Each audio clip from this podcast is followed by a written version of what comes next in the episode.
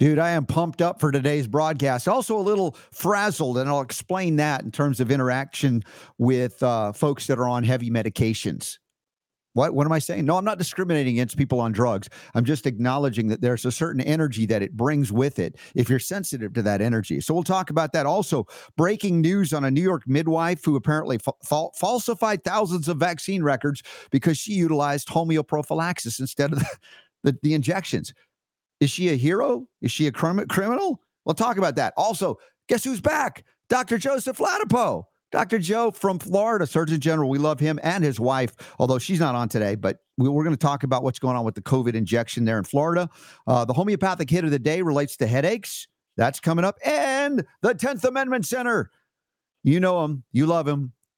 Michael Boldin from the 10th Amendment Center joins us in hour two to get us to the weekend. So stand by. Lots of health, freedom, and healing liberty on tap on the Robert Scott Bell Show. RobertScottBell.com slash listen for the chat room. Wave high, and we'll see you there in just a moment.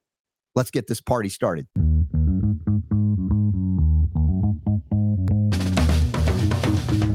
The Robert Scott the Bell Robert Show. Scott Bell Show.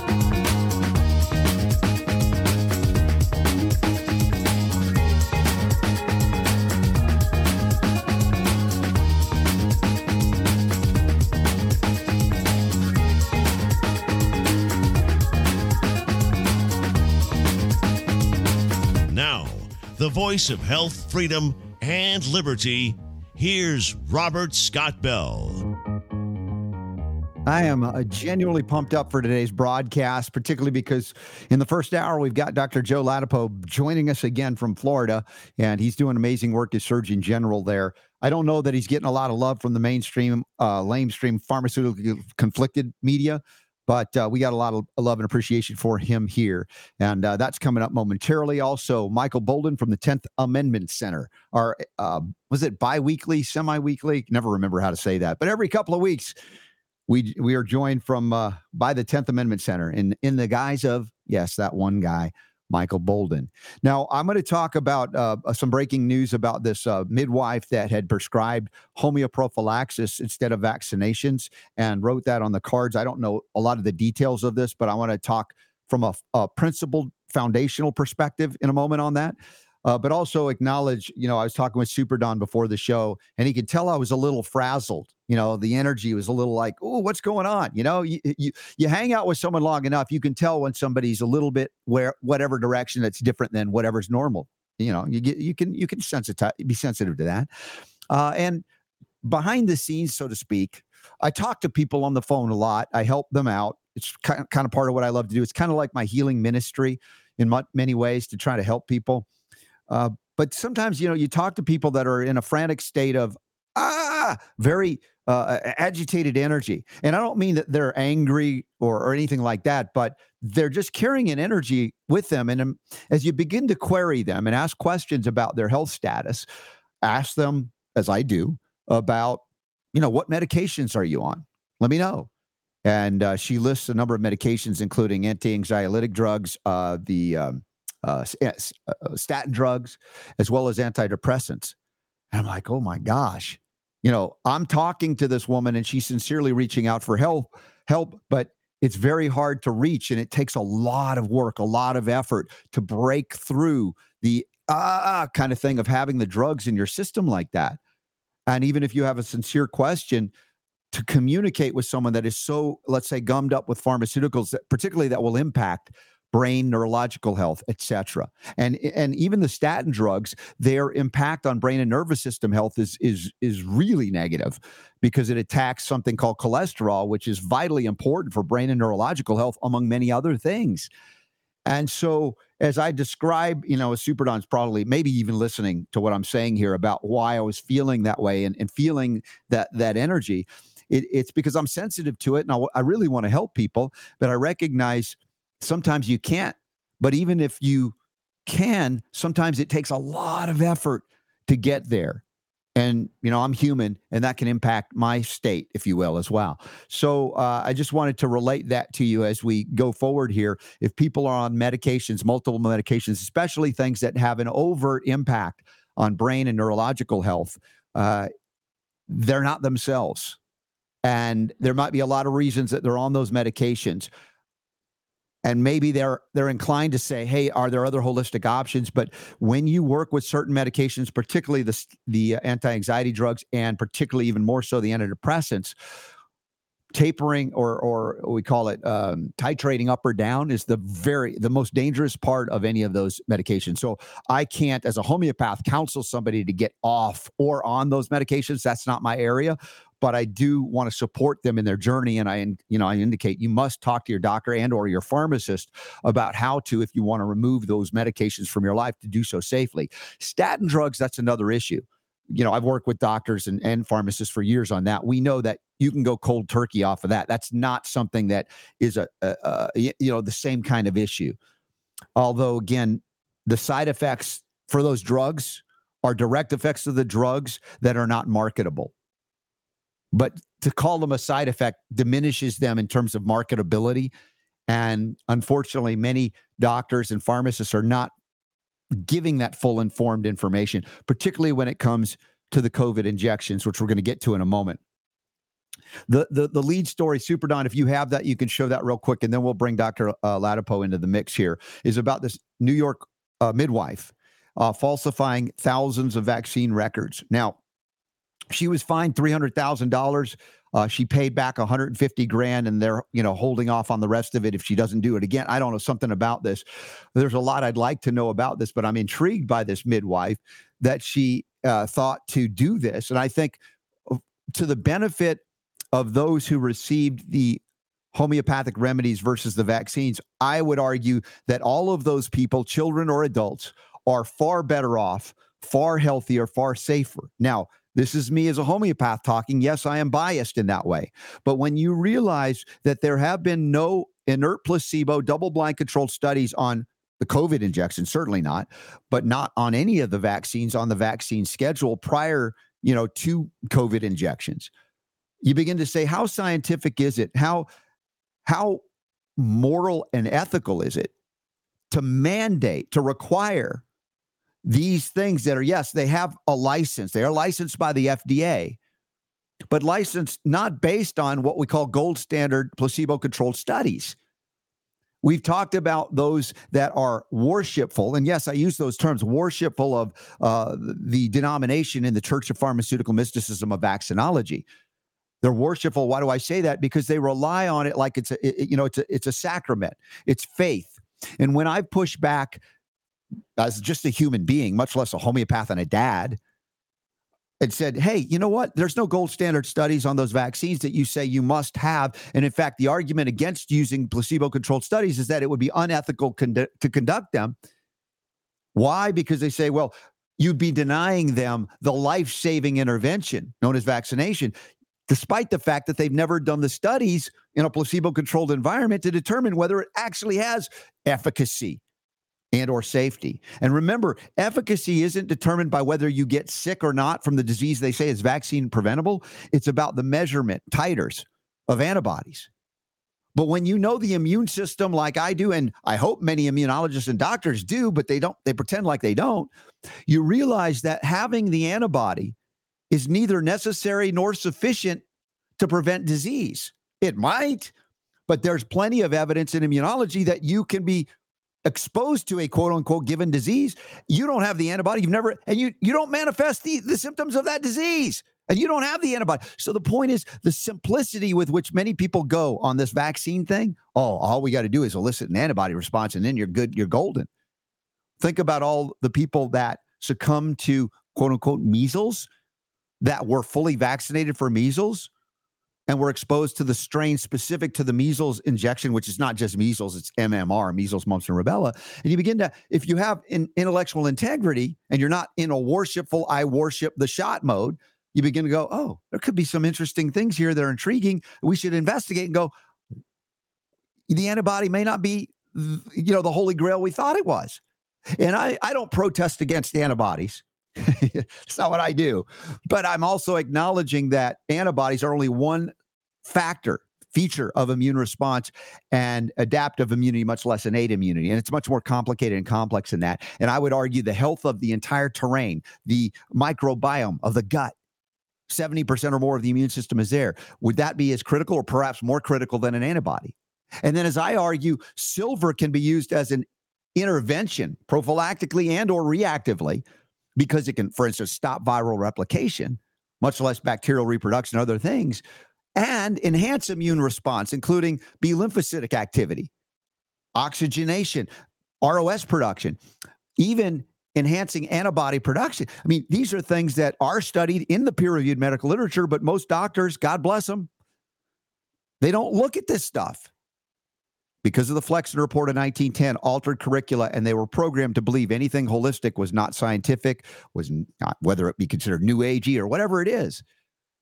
And so we have a dilemma. We have a schism in the consciousness in America and in the West where we've identified modern medicine not as a science, but as a religion.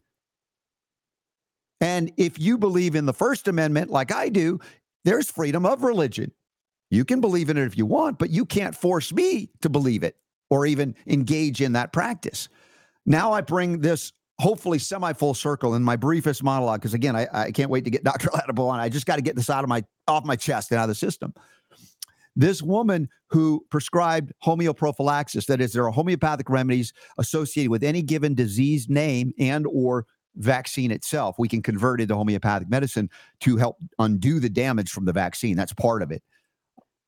She was doing, I believe, really important and good work. But at the same time, now you're doing it from within a system where you're licensed to behave within that system, even if you disagree with it. So it becomes problematic, much like uh, my friend uh, Dr. Kirk, if you remember him in Utah, who has been, uh, uh let's say, indicted as well and charged with a crime because he was giving uh, placebo or not giving the shots that he said he was giving with COVID because the people realized they knew how dangerous it was. They didn't want their kids to get it, but they wanted them to be able to participate in sports. They wanted to travel on and on it goes. So there is an element of deception there, but it's engaged fully with the consent of the people that were receiving or not receiving the treatment. So the question then becomes did these people that signed on with this midwife, did they get the treatment they signed on for, or was she deceiving them too? I don't have the answer to that. So there are moral and ethical dilemmas here. And I don't think it's as clean and clear as, oh, she's a criminal. But then again, I don't know a lot of the details. Now, pause on that. Let's go to some of the amazing work of Dr. Joe Ladapo in Florida. His willingness to see things clearly and act on information that is not popular, that he's been attacked, denigrated, called all kinds of names, including more recently when he said, you know what, we should just put a halt to the COVID injections because we know clearly there's DNA contamination. That alone should be problematic enough that it's like, why would they approve it? But we know the FDA approves things all the time that are dangerous. So bringing them back to the show right now. In I think in Florida, looks looks good outside there. Dr. Joe Ladapo, welcome back to the Robert Scott Bell Show. Hey, thanks for having me back. Hey, and thanks for coming on my show. I mean, this, you'll probably get a lot of grief for doing that because of my perspective as a natural guy, a homeopathic guy. But I, I try to stra- not straddle both worlds, but acknowledge there's a viewpoint that exists that's distinct and different, but try to engage intellectually and talk about these things. Yeah, yeah, and I you know I I know that part of the reason that I actually love doing shows is to is to talk about my book too, because it all connects with all of these tough issues that we're grappling with. Yeah, indeed. And by the way, those of you who don't know, it's linked up in the show notes. Like last time, we had him on Transcend Fear a blueprint for mindful leadership in public health. Uh, this is by Dr. Joe Ladapo and uh, forward by Robert F. Kennedy Jr. And uh, it's a it's a you know another great read and talk about one of the most important things we can do now to break the cycle of the, the disasters we've been witnessing is to transcend fear. Yeah, yeah, and no, and that that what you were describing, I heard about the the woman in New York. Obviously, I don't know where. I don't really know any real details because you never know when you're reading stuff. Yeah, we don't know, know, exactly the, the whole right, story, but, but yeah. I at least had to talk a little bit about the, you know, the concept of the government saying everybody has to get the same kind of treatment. That's collectivism. That's not honoring the individual first and foremost, and also the opportunity in a free country to hang a shingle as a homeopath versus an allopath. That that shouldn't be a crime. Oh, I hear you. I hear you. Yeah, and you know, it's it's really tough because in my experience, often when people are, are in these situations, they're really just trying to do what they think is in the best interests of the patient, the parents, and everyone's on the same page. And they're doing it because they want to help. I mean, you know, obviously there will always be some people who have other motivations, potentially just financial motivations and that kind of thing. But it's a real challenge because you're we do it, you do these things, but you you're still working within a system. Mm-hmm. And in that system, you know, you you have to be you have to find a way to to navigate the constraints. And it sounds like, at least from what's been written, she unfortunately filled these cards. So it's not quite the same. These vaccine cards, right? It's not quite the same. You know, could it be interpreted as being within under the same umbrella? I'm not sure. Um, obviously, they're they de- decided that it couldn't be interpreted that way, but it I, it is a it is a challenge to try and do good yeah. when you're working within a system that has these right these, these railings. Well, these, think about how many folks have pushed back against you. You know, you're you're physician, Harvard trained, although that might not be so impressive after what we learned about their latest president and the whole plagiarism thing. Is that is that how you get through Harvard? I don't know anymore. But the point is, you being trained according to all of the standards of that which is accepted, acknowledged, if you will, as the mainstream view of everything. Uh, you've been willing to step up and do some things that are very, I would say, uncomfortable, but maybe that discomfort is not dissuading you because you believe in, I perceive, doing the right thing. Definitely, definitely. And yeah, yeah, I have the training which helps me do the right thing and helps me communicate as clearly as I can about why we're doing things that, you know, that are making people uncomfortable or angry or, or frankly very happy because a lot of people do agree with with with some of the things we've done with many of the things we've done. I especially love that crowd because I mm-hmm. know that you know those voices, as we know, have completely been suppressed and during these last few years mm-hmm. so and it's been unjust and it's it's really feels good to be able to help bring a small measure of justice to this you know the terrible injustices we've seen over the past few years have you uh, interacted a lot with Florida's physician community specifically? Have you done some lectures, whether it be at medical schools or at medical meetings? Because, you know, as you might imagine, there are doctors in there that look at you and go, You went off the rail. You went off the deep end because you're not doing the party line of, you know, do what you're told according to the WHO or the CDC, et cetera, when we know they've been wrong time and time and time again. Uh, how has your interaction on the state level with physicians there been going? Have you have you handled the criticism? Have you been able to push back? Not, and I don't mean in a mean way because I don't sense that from you, but in a way that you can engage intellectually with these folks. Yeah, yeah. You know, it's it's really interesting because you have you have the group of doctors who agree you know they they are either familiar with the information and the concerns already a lot of these doctors frankly have had patients a lot of patients who uh, who they believe have been injured have been harmed by the covid-19 vaccines I, I hear that a lot from doctors and and so you have those doctors and they're they're really they're very supportive totally supportive um, you have doctors who may not have had the same experiences with patients, and mm-hmm. that I think is probably the most powerful thing that can happen for a doctor is to have that patient experience, or to you know be the patient, to have a firsthand experience.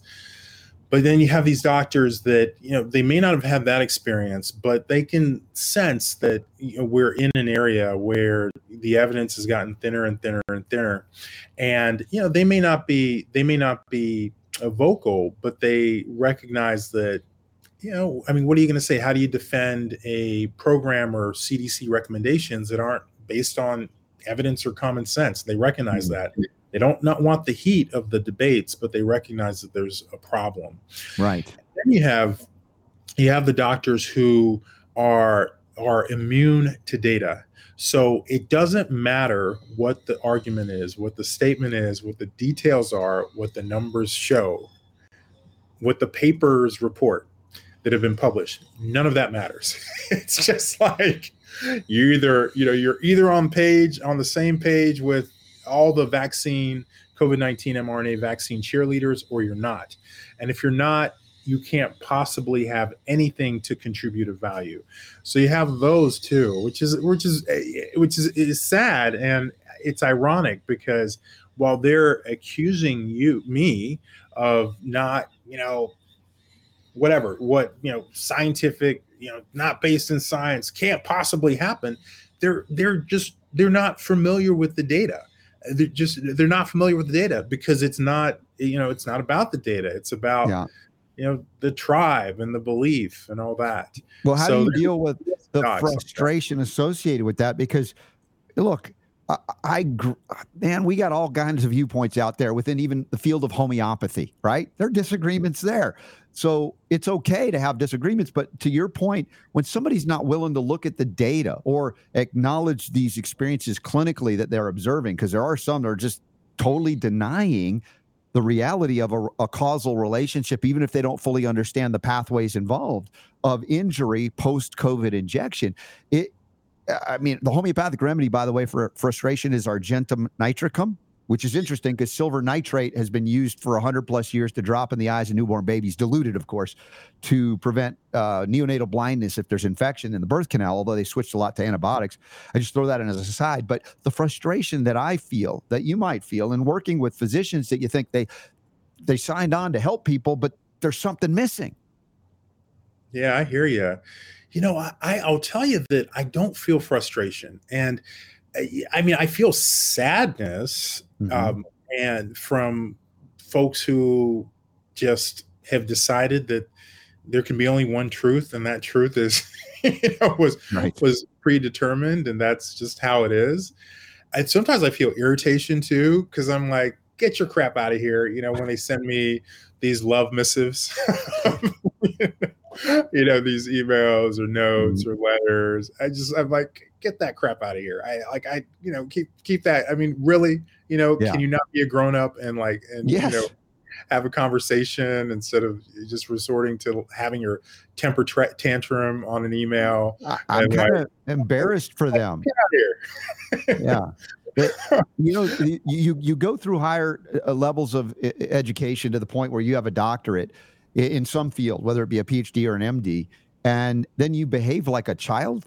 Uh, that it's embarrassing, and and I find that's like you know, when you react only emotionally, there's something that's missing. I think people are living in cognitive dissonance, and for many years, a lot in the allopathic community because their training denied the the reality of the natural world and the benefits we could do by adopting more natural ways of living, much less remedies that exist and pre-existed the pharmaceutical, uh, you know, uh, attempt to synthesize and patent all nature. Right, right. Uh, de- definitely, I definitely, definitely hear you there and yeah, so it's uh, it's it's uh, it makes for you know kind of an interesting experience with other other doctors. But um, you know, it's very interesting because we also have we're also in a time where even though doctors obviously they have a lot of medical training and all that, uh, because of how these issues with COVID 19 and now the um, mRNA COVID 19 vaccines have evolved, you actually have a lot of people who aren't even medical doctors. They they may have PhDs, they may not have PhDs, but they they literally are more familiar with data, with the data informing these uh, these conditions and the products than than MDs who are telling people to take them. Yeah. So it, it's really a it's really a paradox. Sure. And and where is uh, the realm of, of of freedom in in all of this equation? Right, the freedom, of course, to disagree, but we've seen the censorship industrial complex manifest its ugly head more than ever in the COVID crazy years and even post COVID years. We see a lot of censorship in the social media platforms and other things. And even long before that, I, ex- you know, experienced censorship being in broadcast media as a homeopath, talking about the vaccines prior to COVID and saying, hey, there are problems here. And very often that would be you know, we can't talk about that. Or as you've seen, for instance, Robert F. Kennedy Jr. He's running for president. Uh, his evolution in, in, in viewpoint on vaccines. Uh, you know, having fully vaccinated himself and his kids. Now he's looking at this and going, and other physicians now looking back before COVID and going, hey, there's some problems there too. Yeah, yeah, there. It's it's interesting you know the and, and, I talk about it in the book, and I think we we have um, we've talked about this before also, but unfortunately, just the science of vaccines or the the clinical thinking and the public health thinking about vaccines it's it's just it's sad that it's so ideological. You know you don't have that when you know you mentioned earlier statins. You don't have that same uh, and in fact there's a little bit of that among some cardiologists but in general you don't have that same tribalism mm. with statins that same dedication like team statin or yeah. team antihypertensive.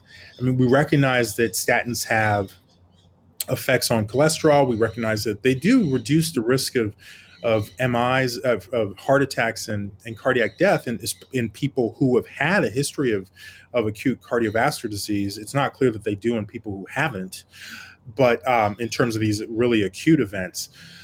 But you know, there's and, and even with statins, frankly, there's you know there's still there's still some obfuscation of mm-hmm. bad stuff like you know effects on memory there's actually some data on amyotrophic lateral sclerosis uh, that that mm-hmm. indicates mm-hmm. that they may increase the risk of that in women and not yeah. men so there there there's data that's not so favorable that that i think doesn't receive the same amount of attention because of the pharmaceutical companies and their sure. ability to navigate the flow of information to the public and even to clinicians often. Mm-hmm. But the tribalism isn't there. And unfortunately, with vaccines, it, there is this tribalism thing. Mm-hmm. And it's like you're on the team where you're not on the team, and you're an enemy of the state if you're not on the right. team. And you just can't. It's interesting because when you when you enter the the the the plane of tribalism, you've left the plane of well what's best for human health mm-hmm. and sometimes they align but sometimes mm-hmm. they don't you know obviously with these uh, covid-19 vaccines it's a perfect example of a time where they don't align like if yeah. what you if your interests are human health then not recommending a new experimental shot for healthy young children, as we did here in Florida about a year and a half ago, almost two years ago, is an easy call. Like that's not hard. I but, agree. You know, but... if you're if you're tried vaccine and da da da da, you know, and then well, you know it's not a part, Dr. Joe is is is the the blowback on you, which again I know you're up for. You're not dissuaded by it, uh, but uh, you know, by the way, if you're just tuning in, we've got Dr. Joe Ladapo, uh, Surgeon General of Florida, back with us uh, as well. Of course, the big news, and you can see it everywhere. Florida Surgeon General, you see the headlines: calls for halt to COVID-19 vaccine usage after FDA said he spread misinformation. Um, but you know, you're you're acknowledging data that is being revealed, released, as opposed to you know being on just a you know a religious belief in something that is not seemingly uh, scientifically based. As we look at uh, the issue of DNA contamination, we have a, a a question coming in from the chat room uh, at robertscottbell.com. Our friend Chris, who I think is down in your area, Tampa Bay area, he says, please ask Dr. Joseph Ladapo if he's aware that Pfizer shots have been shown to actually alter DNA, not just be contaminated with DNA and SV40 enhancers. Uh, so he suggests you might want to update the call to withdraw the mRNA shots uh, from the markets uh, anyway, just uh, comment on that expansion of the idea of not just DNA contamination, but integration, altering human DNA by these uh, experimental kind of uh, technologies. Well, there, there's a concern there, and it's I mean that's a fact. It it just even if you don't think it's happening, theoretically it can happen. It can it can it, you know it's it's a scientific fact that that can happen, and what I've said is that you know the risks are different here because of the lipid nanoparticles, and not only myself, other other scientists have said it also. I think that there's a there's a, a biochemist I think at the University of South Carolina that said this. Dr. Robert Malone has said it. Dr. Peter McCullough has said it, and there are others that have said it. But it, it's it's literally a scientific fact. So the the question is whether it merits investigation. The answer is yes, it does merit investigation because of the lipid nanoparticles, because they change almost certainly the risks associated with the presence of DNA in a, a product that you're injecting into someone's body. And in terms of that particular uh, that particular comment, I mean, please, I, I'm not. I have seen studies that uh, potentially speak to that. I think early, maybe older studies, in vitro studies, rather than uh, studies that have been performed in humans. So I, but I, would be curious to know what the reference is that that individual is uh, is is talking about. I'd love to know. I'll what forward that on to you because there are uh, obviously our references here, and I think uh, again with your integrity, intellectual, scientific, etc., uh, you'd be willing to look into this without fail and see, hey, where does this play out, and maybe add to some of these concerns. And uh, again, I think Chris is also in Florida where you are. Um, has there been any uh, let's say in the interaction, whatever you can reveal about your interaction with Governor DeSantis. Has he ever went to you, uh, uh, Dr. Joe? The heat, the heat's getting too hot. Can you can you ease back on what you're saying, or has he been very supportive of your? I believe and perceive integrity in addressing these issues that are very obviously controversial for those that don't want anybody to know about them. Oh yeah, yeah, no, it's a it's a great question. So, fortunately, the governor and, and, I have a great relationship. We actually have a really um, we have a special working relationship, and uh, it's really been a blessing. So we actually get through information very quickly and efficiently. Um, he's very oriented toward common sense. He's very comfortable with whatever the truth is and, and distinguishing between truth and what may be something else that you know that you and it's a it's a useful skill, particularly considering as a governor and and you know and politics. You, you, know, you deal with a lot of people who have have different motivations and different intentions. So we've talked about this. I mean, it is a very simple issue, and um, and the governor and I have, have, have discussed it.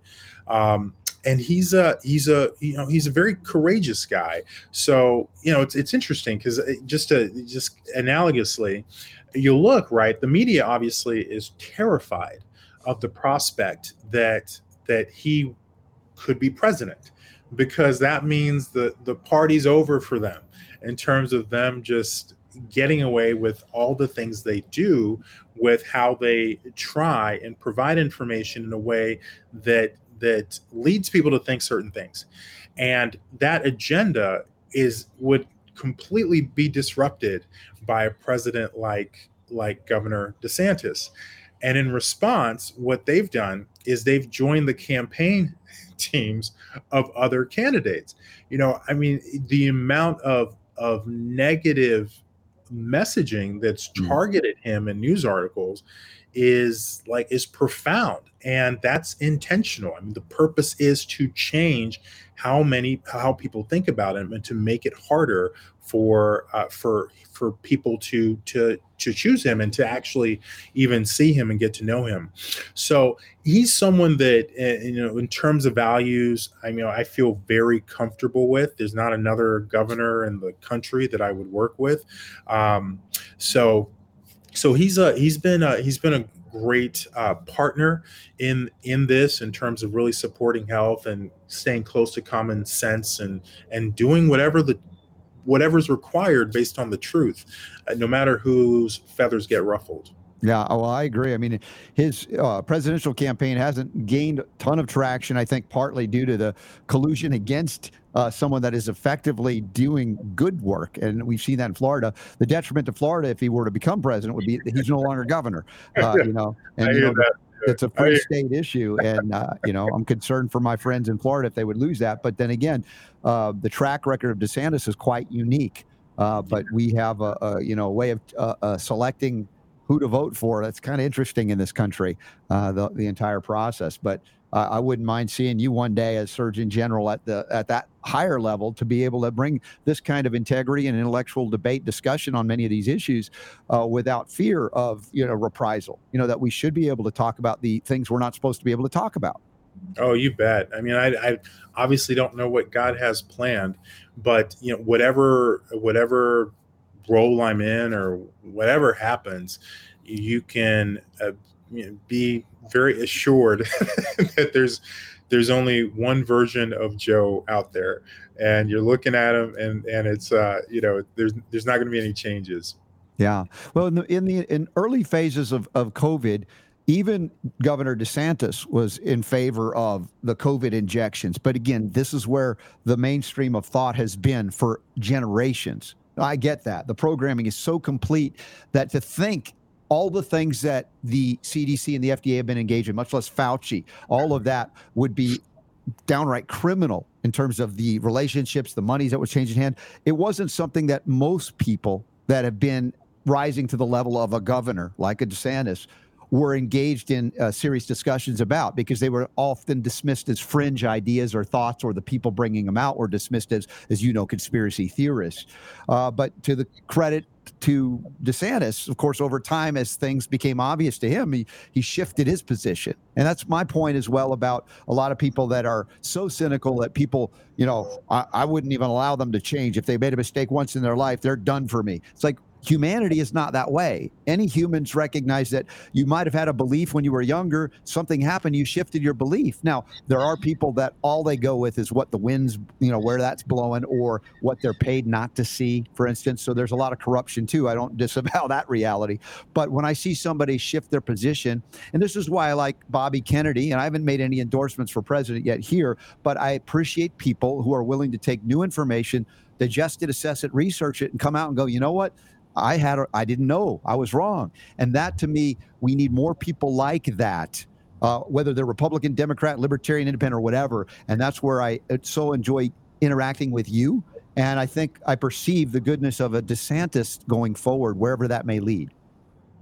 No, I agree with you. It's actually, uh, it's actually, I would say, a great marker of integrity when someone can say, "Well, you know, I thought of some one thing, and I got more information. I talked to you know a few people, and um, and now I don't think that thing that I used to think is right. So now I think this, and and that's why I think it. And I think there that is a that's a marker of integrity. And by the way, that's not the same as as what you what you see with um, with most political uh, leaders, mm-hmm. where you know something's out of style or something's in style, and they're on that you know they're on that bus mm-hmm. and then it's and then it's out of style and they hop on the other bus i mean that's that's not the same thing that's not what we're talking about about here when we're we're talking about integrity and people it, we're really talking about people doing what they think is right mm-hmm. to the best of their ability and you know it, and governor desantis has a lot of that it's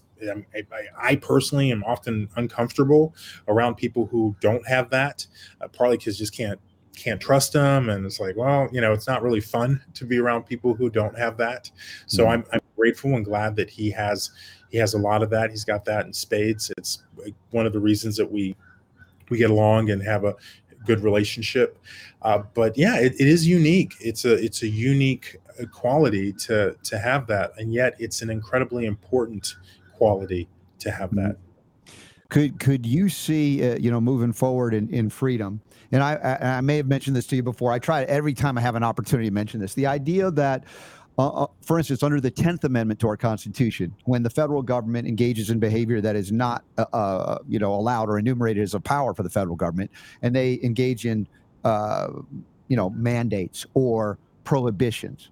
You know, for instance, I perceive one state, if they, if if the governor would have the the, the wherewithal to do it, that they could push back on the feds and say, you know what, you don't have the authority to be here and tell us what to do in this particular arena. And I'm talking about health and medical freedom, that we would allow for a state, one state, because many Americans are leaving the United States to get treatments that are not available because the FDA will prohibit them.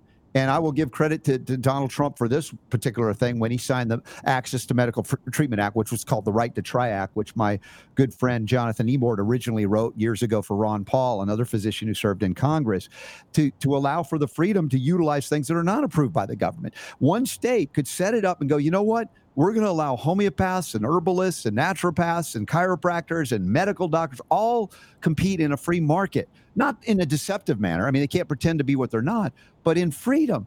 You could imagine the, the medical tourism that would flock to that one state, the economy of that state would just boom. And other states would go, hey, what, what are we doing wrong here? We're not allowing that freedom to, to come in. So I'm just, again, planting the seeds for whatever it's worth to think about that level of freedom that is just outrageous to consider.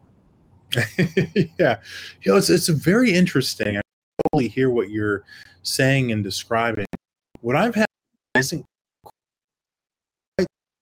is I personally see very um, tremendous value in a lot of um, integrative medicine type approaches and a lot of functional medicine.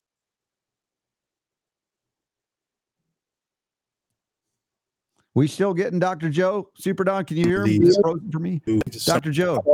Yeah, There you go. Start over again because you got, for whatever reason, there. I think we're getting such a hot topic that if there is such a thing as uh, illicit uh, censors of the electronic variety, they're trying to curtail whatever you're about to say. So I want to hear it. yeah. Yeah. So you know, what I was saying, I, I'll just start mostly from the beginning, is that I personally see from firsthand observations uh, a lot of a lot of value in you know very high likelihood of value in some functional medicine and integrative medicine approaches that aren't things that I learned in medical school, aren't things that I learned in residency, but I see people who you know have had different illnesses, whether it's mold toxicity, uh, whether it is uh, problems with fatigue, whether it's other infectious or or neurologic conditions, improve using methods that you know that are you know that are in the integrative or functional medicine field. And what what I would like to see happen is that is for those methods to be tested per, in clinical trials in in in in randomized clinical trials led by people who know what they're doing who are experts with the methods who understand why they work how they work in terms of how these treatments need to be provided to be effective. And i actually would like i'd like to see that. And i and i think for me the value is twofold. One one part of the value is just having a higher level of evidence. And you know this is kind of my science part the doubt. Even though i i'm, I'm persuaded that a lot of this stuff is is very effective you know, the having good studies really removes you know re- remaining doubt. And the other piece is because you know most everyone who works in the medical field has training like mine. And we just uh, oftentimes you, you, you need to see or we feel a need to see those clinical trials before they can really be accepted sure. adopted and diffused to more patients. And I'll say it's very interesting, right? Because you look at something, and this I think acupuncture is a good example of both the the the the pluses and the minuses of my way of thinking about it. Mm-hmm. So acupuncture, I'm guessing, is thousands of years old. I mean, it's obviously it's extremely, it's very old. And the pe- there are people, right? Th- this has been passed down. The teachings, the science of acupuncture, has been passed down, you know, generation to generation people in some cultures you know continue to have continued to use it but in western medicine it wasn't until maybe two decades ago that we started seeing more clinical trials of it being used and fortunately overall those clinical trials have shown benefit so mm-hmm. now you have now it's like okay well doc, as a doctor i can recommend it because there's this scientific backing but hey you know for you know thousand years maybe thousands of years there have been people who have known all along that it, it was effective sure. and so it, you know there's there's something lost by wanting to have this stuff but at the same time mm-hmm. it's the language that uh, my colleagues generally speak and i think it will help to to move these modalities out and help patients yeah, I, I, think we still need a consciousness shift in this regard because um, there's still the element of the allopathic gatekeepers, right? the exalted, elevated of status where, yeah, you know some stuff. And I acknowledge it, you acknowledge it. And then there's a lot of stuff you don't know, which you do acknowledge as well, which is okay because we can work together and learn from each other and teach each other. Now, some of the, as I pointed out, the gold standard science methods are not being applied to the allopathic you know uh, uh, medical system at this point how many drugs have reached the market that they had to withdraw and again, I point out the inconvenient facts about the vaccine schedule. It's never been analyzed eh, truly in terms of how it works together, one after the other, much less multiples. And individually, they have been analyzed through gold standard placebo controlled trials. So, again, that idea of a gatekeeper is still somewhat authoritarian to me. I don't mm-hmm. want, as a homeopath, to be a gatekeeper of any, but I want freedom to reign and not in a deceptive way. Let's be honest about what we know or what we don't know, but allow the people to decide. And we find out, my gosh, innovation is occurring, cost savings are occurring, and we're finding out what works and what doesn't, not because the gatekeepers say so, but because of what maybe thousands of years of history has shown us. No, I, I, hear you, and I I don't know what the you know I don't know what the wisest path forth is. I mean, there are clearly benefits to that.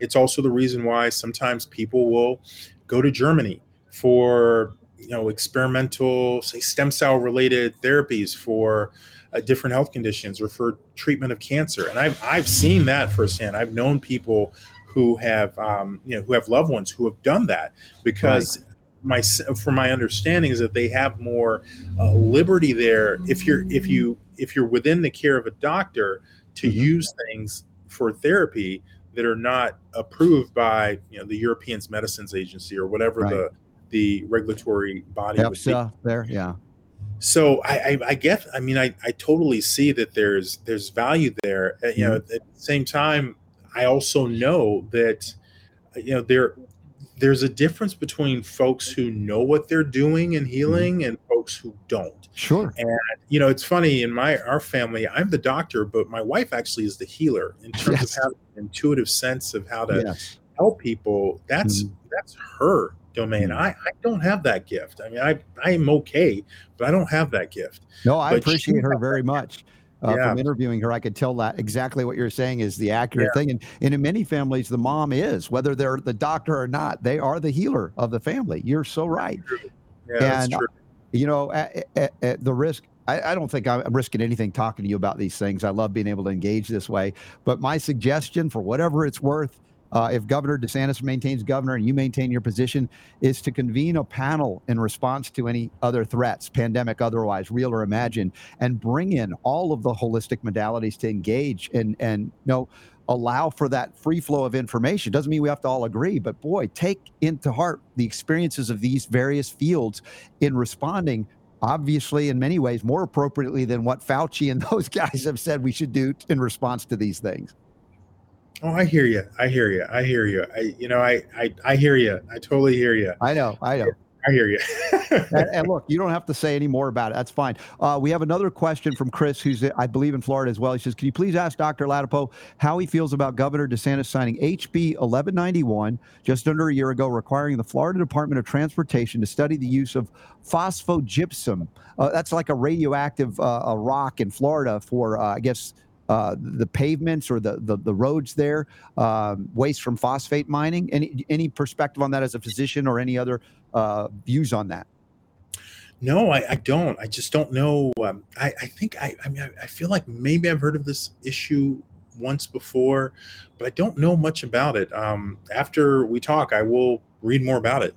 Yeah. And by the way, Super Don did send you, uh, my producer, uh, the links that Chris had brought up so you can review about uh, various uh, scientific studies on the what's in the shot, that kind of thing, so you can go further with it because I know you'll do that. Uh, and yeah, I think it was an issue, the controversy of a lot of the things that are used to pave the roads in Florida are utilizing this phosphate waste mining th- stuff that has radioactivity. Question is, you know, what's the risk to everybody utilizing the roads? I don't know either, but it's it's another issue, and apparently DeSantis uh, wanted to look further into it with this bill. Okay, interesting. Yeah, I, I will learn more about it. Cool. So your book is available everywhere, and I hope you'll uh, uh, read it. It's called Transcend Fear, a blueprint for mindful leadership in public health. Dr. Joseph Ladapo, and uh, you know, it's again such a. I just enjoy engaging with you. Hopefully, I can meet you and your wife one day in person at an event, maybe in Florida or elsewhere, because you're good people, right? I can, you know, your heart is in the place where y- you care truly, not just a slogan and the willingness to engage in discussion like this is so refreshing. I, I, think this should be an example for everybody, other surgeons general as well around, to be able to talk about these things. Yes, they're considered controversial more in some circles than others, but we're all better off for this discussion, are we not? for sure. Absolutely, man. Absolutely. Absolutely. Do you have any upcoming events, public speaking engagements where people can attend and meet you? I I'm trying to think here. I think we're you know there's uh uh, there's a group called um, uh, I think documenting hope that uh, we've I've had some conversations with. So we I may, I may be talking in an event that they're holding. They've got an amazing group of scientists and other individuals. I think that their major focus is child health and uh, the the prevalence of chronic illness and chronic disease in children but they have a i mean they have a lot of amazing people in their group and i think they're they hold events generally in florida. Okay. so I, i'm not sure that of the dates but i may be joining one of their upcoming events. Okay very cool. I know that uh well, my friends at Nutritional Frontiers, they're out of uh, Pittsburgh, but they do an event every spring, maybe in April, uh, in uh, it might be at Clearwater Beach, a, place there. That's I don't think far from you, but I, I would love to suggest to them to have you speak. But again, I don't know what what's involved there. But I'll, I'll put I'll put the word out just because I I think we're all benefited by hearing from you and engaging, and also you know as you explore other options as well, you're only made better and stronger in your ability to help folks. Yeah, that's true. That's true. Always, my ears are always open. Yeah. Dr. Joe Ladapo, love to your wife and family. And I look forward to getting her back on the show as well. And you're welcome here anytime, especially in follow up to some of these issues that I know in the regular media, there's not a lot of friendly discussions like this. Uh, and I'm grateful to have them. And I hope everybody shares this and, and shares what you're doing and all the best in your continued uh, uh, service as Surgeon General and whatever else may be next for you. Oh, thanks. I'm glad. Yeah, we they put down the pitchforks for this show. So Beautiful. Dr. Joe Ladapo, God bless you, my brother. Thank you so much for being here on the show. Look, look forward to having you on again. Oh, thanks so much. Thanks for having me. All right. Well, I, I, don't know if you enjoy it as much as I do, but having these kind of engaged, spirited discussions about uh, topics that mean a lot to me, maybe to you as well, and certainly as we could see to Dr. Joe, uh, uh, just you know, I, I, feel already much better than when I started the show in that agitated state because I described what I was dealing with uh, before I got on the air. Uh, Super Don, do we have time to do the homeopathic hit of the day related to head pain? Uh, yeah, we, we, we got time. Quite explosive, by the way. Be be forewarned. This topic. It is.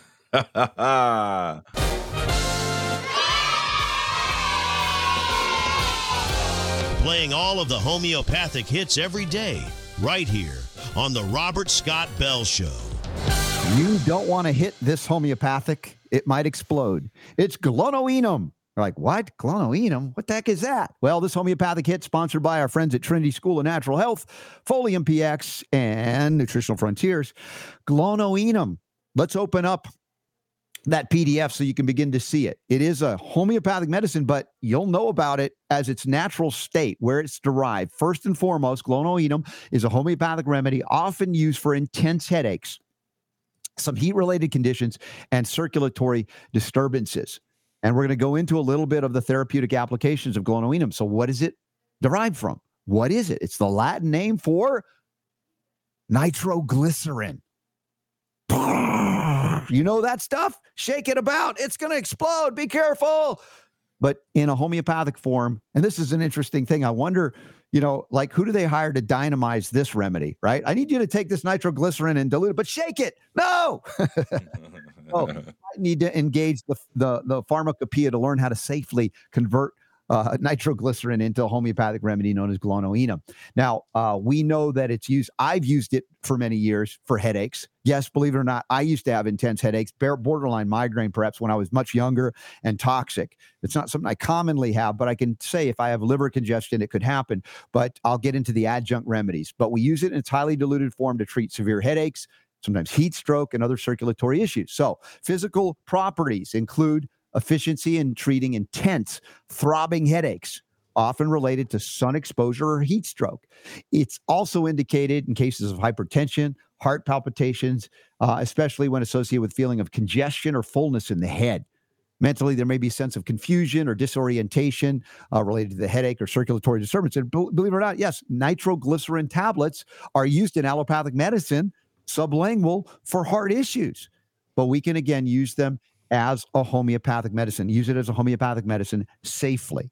So let's scroll down in the PDF that you're seeing here. You can download the PDF for free in the show notes today on the 19th of January, 2024, or later, the entire video segment here of the homeopathic hit Glonoinum uh, at the Patreon supporters page of the Robert Scott Bell Show. So uh, if you'd like that, please uh, consider that. Now, glonoinum, known for its efficiency, effectiveness in treating intense throbbing headaches, as I mentioned.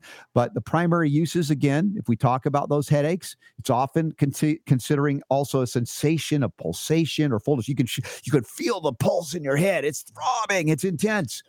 Primary uses include also heart related conditions, heat stroke, sun exposure related symptoms, headaches, disorientation, and circulatory disturbances, issues related to or in the presence of hypertension, palpitations, especially when accompanied by headache symptoms. So as we scroll down on the document here, we go into the dosage and potencies as well as adjunct remedies. 6x, 12x, 12c. You can use low potencies on a regular basis frequently, or if you go to the very high potencies, uh, maybe consider consulting with a homeopath to use it for deep-seated severe issues like this. So considerations, other homeopathic remedies that might be used alongside glonoinum include belladonna. Headaches, it, it's one of the things. Even, you know, as I talk about fever, for children belladonna, but belladonna has more uses for adults too, not just fever. Uh, aconitum, useful for sudden onset circulatory disturbances, complement uh, glonoinum's uh, actions.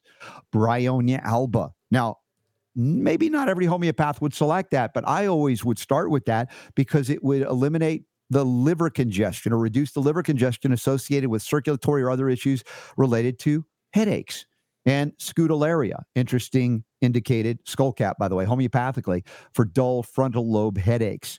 There are so many more that I consider, including cuprum. Copper plays a role in circulatory health as well. So when glonoinum is generally considered safe in of course, its homeopathic form. It's used as a medicine too, but it is not safe to utilize in its nitroglycerin form when you shake it up. Don't do that. it's advisable not to self prescribe for serious, intense, non self limiting issues. And if they those symptoms persist or worsen even after taking glonoinum as a homeopathic, please seek out health care of your support of your choice. So as we conclude the homeopathic hit of the day, glonoinum, nitroglycerin, a valuable homeopathic remedy, particularly effective for treating intense headaches, heat-related conditions, circulatory disturbances. And if you enjoy these homeopathic hits on the Robert Scott Bell Show, please share the show. Please, if you would consider even becoming a Patreon supporter of the Robert Scott Bell Show and accessing even more things than uh, we could normally do, including updates on the website. Remember, this is education, information. It's not designed to replace a doctor if you have or want one, but to give you fully informed consent options that you didn't know you had in the care of yourself, your family, your loved ones, etc. So, Super Don, how about that? Nitroglycerin, big boom, big bada boom, bada bing homeopathic hit of the day. Yeah. Well, you know, people take like nitroglycerin as well, like in mm-hmm. tablet form for yep. like I guess for heart issues. I think, isn't it? Mm-hmm. Something to do with with. Uh, oh yeah, angina. Yeah. Yeah. Yeah. So nitroglycerin tablets are used in modern medicine, but I thought this was a cool one, and I've used it many times over the years for headaches and prescribed. Now, did in the history of nitroglycerin, did it start off as an explosive? And then they were like, "Oh, hey, oh, you, yeah. look, look, you can if you take." Dude, I believe they figured this one out pretty quick. Yeah. Nitroglycerin was very volatile, and I'm just and, curious yeah. as to who it was that came up with that idea. They're like, "Hey, you know that stuff that like blows crap up and." I, I wonder what happened if you swallowed it. Yeah, I'm wondering, going back to the origin of homeopathy, if Dr. Samuel Hahnemann, when it came to this one, he like gave it to his intern. Here, you work with. Yeah, here. I think this is a good idea. Go check and, it out. And I wonder yeah. if the intern came back. Uh, I don't know where my fingers went. But yeah, yeah, Anyway, be careful with it. It's it's volatile, but in a homeopathic form, it's absolutely safe. How many assistants did Hahnemann go through? Huh? Yeah, exactly on that one. Here, I, you you take this. Be gentle with it, but shake it. oh yeah, these are the fun things to consider. We've got some more history to talk about in the second hour of the show. I think it was uh, Ben Franklin's birthday recently. We got some good quotes from him, courtesy of Michael Boldin in the Tenth Amendment. But Center. we're going to open with a story I came across uh, uh, earlier in the week. And so yeah. here's the question Does yeah. the Constitution depend on morality and religion? Ooh, that's interesting. Oh, what a great question. Let's answer or ask and answer. I might have a perspective. Michael Boldin certainly will. Uh, and he's on, he's ready and I'm ready. So let's take a pause. You guys ready? Share the show. In the meantime, we'll be back in a moment with more powerful healing, even of the so called political variety. That's okay. 10th Amendment, the power to heal is yours.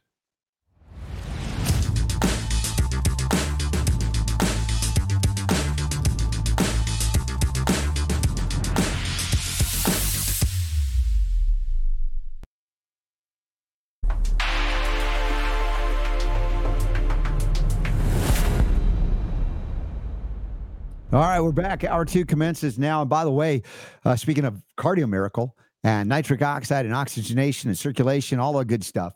If you want elite athletic performance, or if you're just an armchair warrior on the weekends and you want to be better at it, you might want to consider joining me at 7 o'clock Eastern, 4 p.m. Pacific today, the 19th. It's today. The key to elite performance, the oxygen connection. Keith Clearwater, PGA champion, going to join us. John and Jason Hewlett as well from Cardio Miracle. And that's today. Even if you can't join me live, sign up for free. That way you'll have access to the, the replay. You know, if you don't sign up, you're hosed. You will never see it.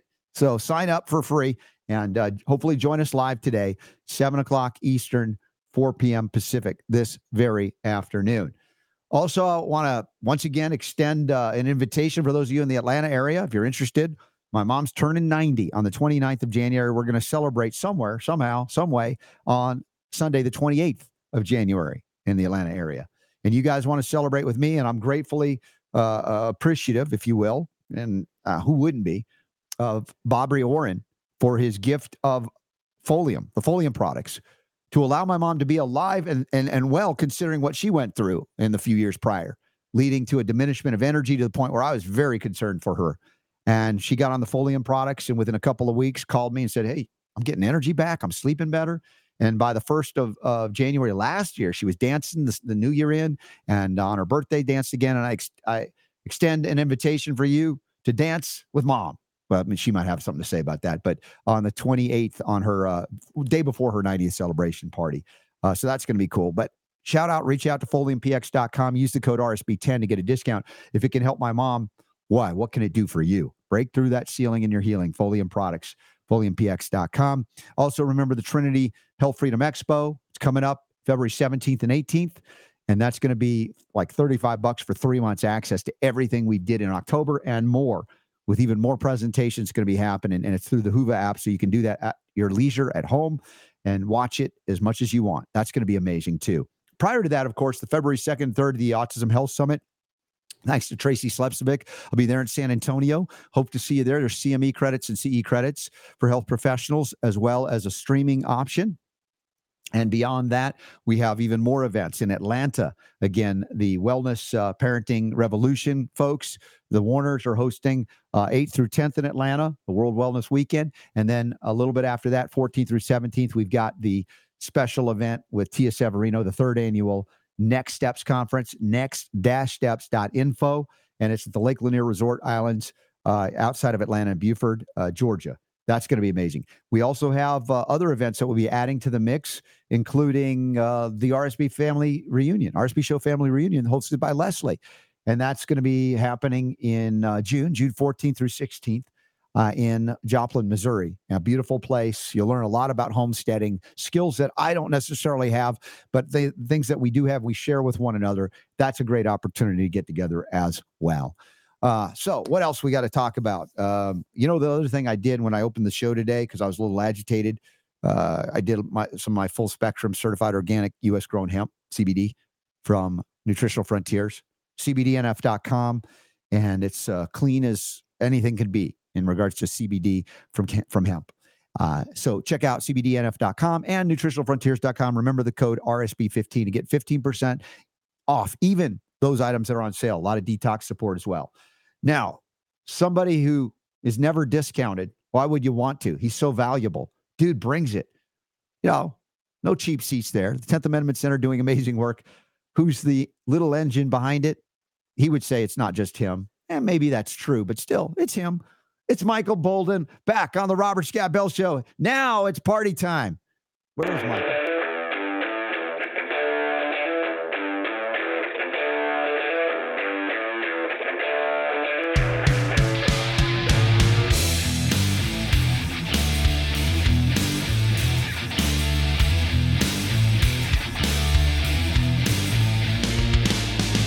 He's got a way better intro than me. Here he is, Michael Boldin. Hello. Howdy. I'm on discount today, 15% off. Oh, you are? That never happens. yeah. That's amazing. Uh, You know, one of my goals in life actually has always been to um, be as chill as my great friend Robert Scott Bell. I can't even imagine what could have been going on for you to say that you were agitated. Yeah. Well, yeah, as I, related it a little bit last hour, but if you've ever, Michael, met somebody on a lot of different medications, particularly those that are psychiatrically oriented, anti anxiety meds and antidepressants, the energy coming off of those people. This is not me being mean and angry about it. It's just I'm compassionate. I want to help these people. And I was on the phone with someone like that. And it's very difficult to navigate and get through that uh, to help them. And so that's kind of as, as Super Don noticed before we went on the air. It's like, yeah, I could tell your energy is a little different. Hmm. Uh, but it it, it kind of modulated over over the, the hour, and we had a really great discussion with Dr. Joe Ladapo, Surgeon General of Florida. What a good guy, uh, engaging intellectually on a lot of a lot of different topics, and his willingness to say, "Hey, let's halt this COVID thing." You know, what Yeah. other Surgeon General has done that? Much less governor. So pretty cool. Yeah. Okay. So uh, a little frustration on your end, and then uh, a nice dose of the uh, liquid CBD probably helped that out. Oh, really big well. time. Yeah, Yes, Nice. I agree. Big time. I And- have and to do I have to do 40 uh 40 milligrams on a day-to-day basis. I found that even if so what I, I take my CBD first thing in the morning. And if I find that if I take if I lapse for a couple of days, doesn't matter what I do, what's going on in my life, I just Yeah. feel I am I'm a pretty intense dude in general. Yeah. And so that just gets out of hand, but it's almost magic for me as long as I'm really consistent about it. I guess the same with the Cardio Miracle too, which I now mix in yogurt. I've been mixing this in yogurt lately. Really? Yeah, I do pumpkin seeds, um, the Cardio Miracle. Sometimes I have some cacao nibs in there, a little chia, and I've been doing these kind of like yogurt parfaits is another way to get it in my uh, in my system. That is fun. And and and your ability to move about the uh, uh let's say the LA Basin cabin, you know, by biking or walking and hiking. How's the low back update? I know people that love you are concerned about you, want to see you fully back engaged in in life all the way. Well, I love everyone as well. So I'm I'm engaging very well. It's a very slow process. I've I'm on about uh, I guess like nine months since I re-injured it early last year, and I'm functional. I'm doing a lot of stuff. Uh, I'm working long days. I'm doing more things without having to like lay down and recover all the time. So I'm close. I would guess I'm probably like seventy percent there.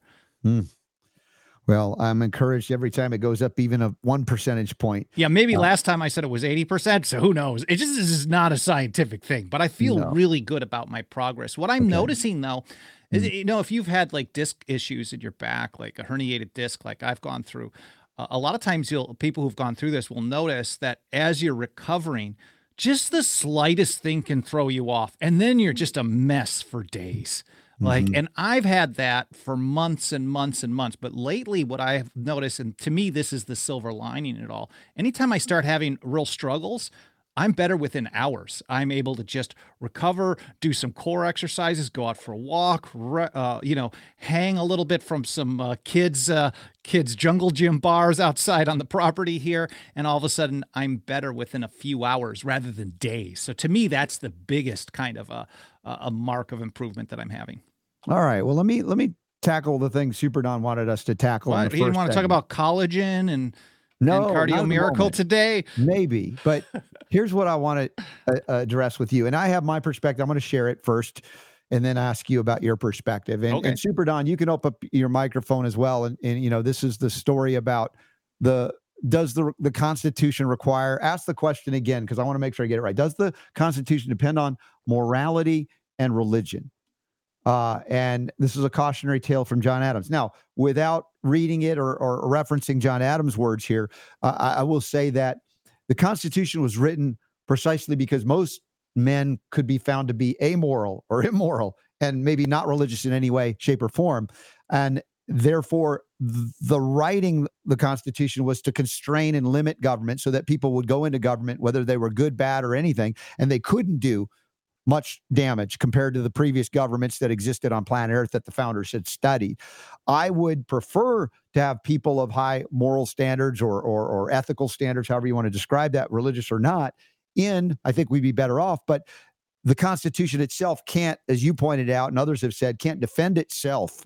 It's a matter of eh, are the written words do they matter anymore or do people go in maybe even with good morality and lose it because of various uh, enticements i'll buy you or i will capture you in an inconvenient circumstance and reveal it if you don't do what i say or other things like that so the question of uh, john adams in this i would be intrigued to learn of your perspective as well because i always appreciate it michael Man, I got a lot to say. We want to hear from Super Don on this a little bit too. Super Don doesn't seem to be engaged today. Oh, there I'm the asker of the question. You're the okay. answerer. I don't have an opinion on this one. Okay.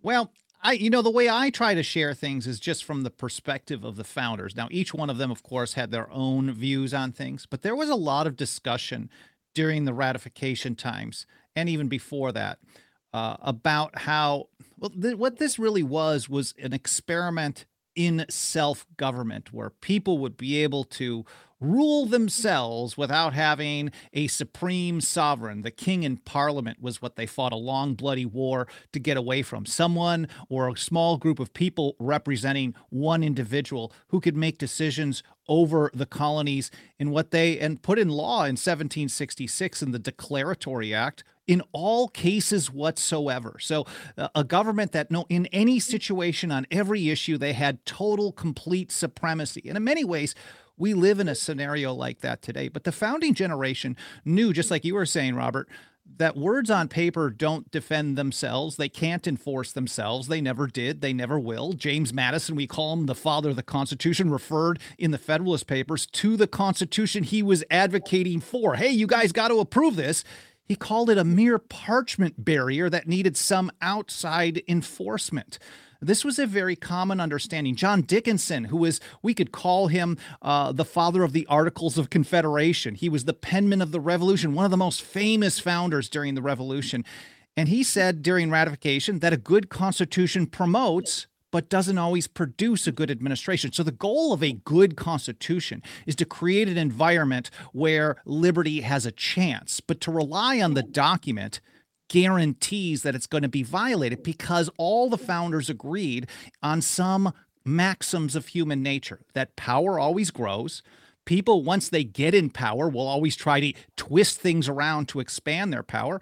And human beings were very flawed creatures. So, people who are the most flawed tend to be the ones who are drawn to the most power. So it's up to the people, as Dickinson, Madison, and so many others, James Iredell, one of the first Supreme Court justices, they all told us that it's up to the people to protect and preserve their own constitution and their own liberty, whether the government likes it or not. And so the only type of a, a society that is going to do that is one with good, sound moral standards. People who believe that the government should follow the rules. People who support and love liberty and freedom and don't want to control other people. And even Benjamin Franklin, uh, we just celebrated his birthday uh, from 1706 just two days ago on the 17th.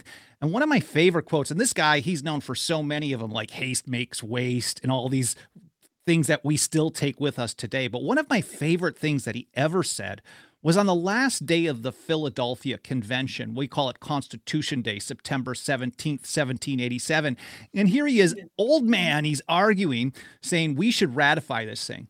But I don't agree with all of it. And that's, well, we're not going to get any better. And a constitution doesn't enforce itself. Eventually, this is going to end in despotism when the people become so corrupt as every other system before it has happened mm-hmm. and that's what they clamor for. So as long as the people themselves become corrupt as a as a large part of society you're going to have a corrupt government ruling over the people. And that's just as the way it's going to be. As long as people themselves have sound principles and love liberty and have the backbone to defend it no matter what then you're going to have freedom. It's not really about just finding the right people to rule over us or have the right words on paper to tell those people what to do. Yeah. That's the short version.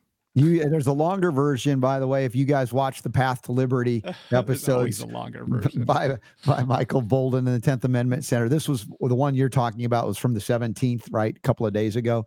Yeah, uh, I mean, and, I talk about these types of topics all the mm-hmm. time. How the founders expected us to keep the government in check is probably the most important and of course some of the warnings about how things might play out as well that's also but i'm referencing yes uh, the episode that i did for benjamin franklin's birthday which was just loaded through up with a bunch of my favorite quotes from him over the years. And, and amazingly enough, you're still available on YouTube.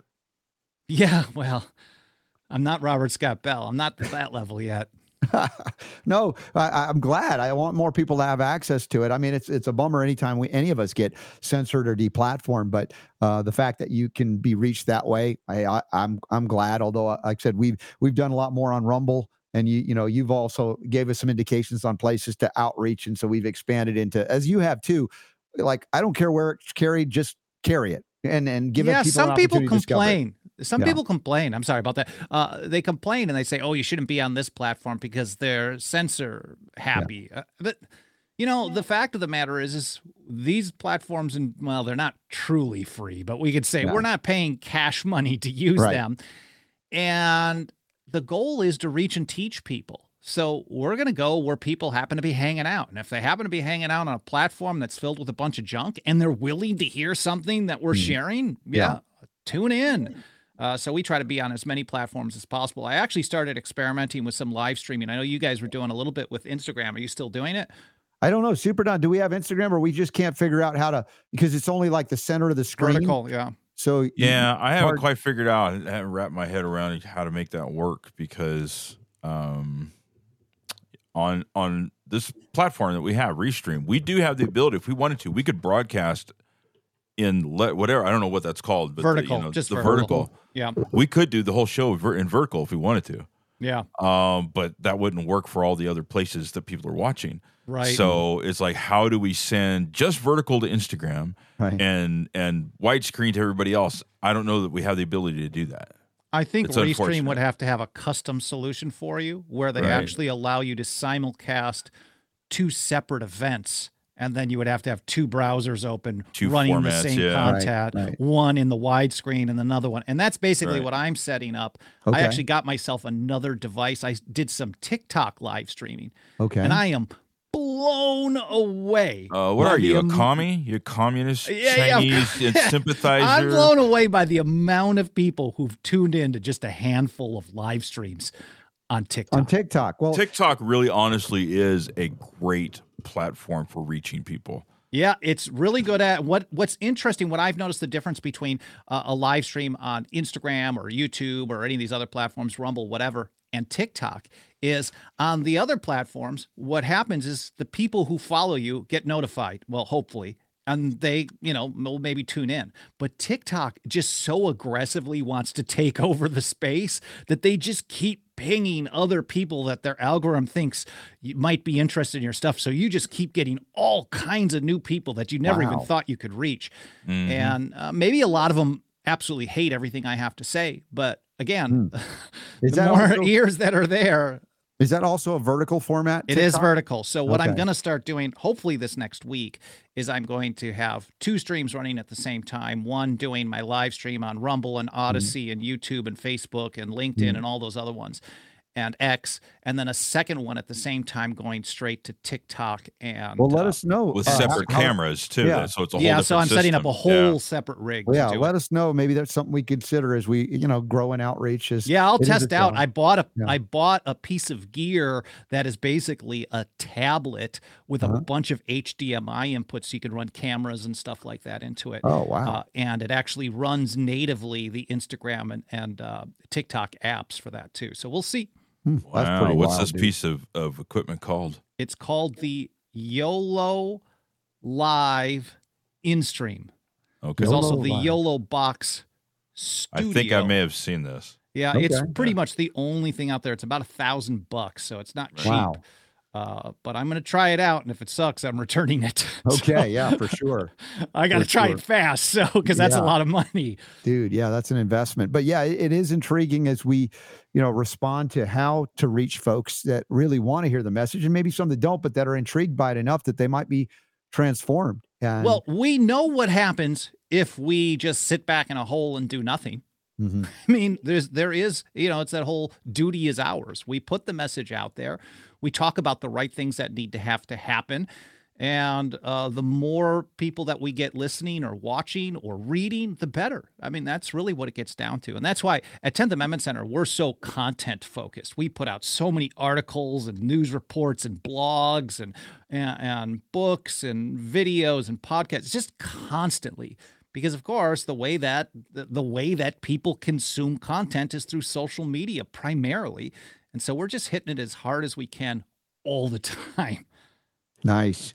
Well, the impact it's having, I think it's very real. Uh, sometimes you're not sure how did they get the idea. Did they know about the Tenth Amendment Center? Did they hear a Michael Boldin thing or not? But one of the articles here that you put out uh, is about the governor of Wisconsin apparently passing a bill or signing a bill to prohibit credit card codes that track firearm purchases. Oh, yeah, yeah, it's just going to the governor, and I don't. I think okay. he'll probably veto it. Oh, okay, that sounds more like a Wisconsin governor to me. yes, yeah. although there might be close enough to a veto override. Basically, um, okay. Um, uh, early over recent years some of the major payment processing networks and i'm certain there's some push from washington d.c as well have basically tried to implement something called a merchant category code mcc if you run any kind of a business you know and you have credit card processing you know that every business is categorized as something. Membership organization sporting goods store groceries things like that uh, publishing, etc. But so what they've been pushing for, and some people who have been pushing for this specifically said, we want to be able to know if someone is going to a sporting goods store and buying a basketball or if they're buying a handgun. We want to know because they want to track that. But if we followed the advice of the founders, all guns would be undetectable to the government. Um, so they absolutely want this kind of surveillance apparatus over your purchasing habits and what you buy and sell and things like that. So they can control you, of course, not to protect you. Yeah. And so they decided they were going to start pushing out these merchant category codes. And early last year, this actually didn't come from us, but it started from some other people, just like you're saying, like all of a sudden, anytime something new happens, we're starting to see organically, especially if we're talking about organic stuff being good, mm-hmm. um, we start seeing organically state level responses to try to uh, either undermine or put roadblocks in the way of the implementation. So, a handful of states early last year started considering legislation to say it was illegal to use a merchant category code in their state to identify anyone as being a firearms retailer separate from just general sporting goods. So, in other words, it would just kind of ruin the whole thing. And just after a handful of states started considering this, the major credit card companies said, Oh, we're going to put a pause on this because we don't want inconsistency. It'll create some problems. So, merely just considering the legislation had them slow down. So then from there, I think of four or five states signed that into law this last year. And now Wisconsin might be the next one. Senate Bill 466 passed pretty easily in the Senate, and I think it was 62 to 35 in the state assembly. So it's just under the uh, veto override capability. So they did pass this as well. And we see there's probably another 10 states that'll be considering similar legislation uh, for 2024 as well to ban the use of credit card codes yeah. to track purchases of firearms and ammunition. We saw another story about, you know, tracking even uh, references to things like MAGA or, you know, certain phrases. Oh, yeah, yeah. That came right from the FBI, too. Yeah. And soon as you put the the thing is, once you put the some people say, oh, private companies could do whatever. But the way I look at it is soon as the companies start doing this, because of the Patriot Act scenario that we live under today, the government doesn't need to put much pressure on those private companies to say, well, we want access to all this information. So if a private company is out there, uh, you know, taking photographs of someone's license plate and keeping detailed records of where people travel and go and where they visit and who they talk to and things like this, eventually the government's going to have access to this. So we don't want the companies uh, keeping total data like this either. And right. so soon as government gets involved, it's going to get much, much worse because they come in with the guns and say, well, now we have all this information on who yeah. might be buying and selling or using certain words uh, like MAGA or whatever to make a purchase. And we're going to, you know, we're going to flag that. So another, they have a lot of pressure on the banking system. Yeah. Another thing I'm seeing related to this topic, uh, various states and even just recently, apparently, Trump came out and said there will be no CBDCs if I have my say about it, right? He also so said that about Obamacare. I don't trust anyone. Oh, I, I agree. I mean, I'm not saying to trust them, but the fact that it's making the waves means Yes, that the, the I agree with grassroots are percolating and saying it is like, well, they're now having to pay attention to this issue. Yeah, I I agree that it's good. What happens, what I think is the worst kind of politician, I think, is generally the one with really strong principles that are bad principles. Hmm. The the easiest ones to work with, of course, are well, the one in a zillion, the people who have good principles and good backbone. But the ones who are the average, normal people who run for for positions of power, they tend to have principles that kind of blow with the wind and they don't have a lot of backbone about it. They'll do whatever's popular.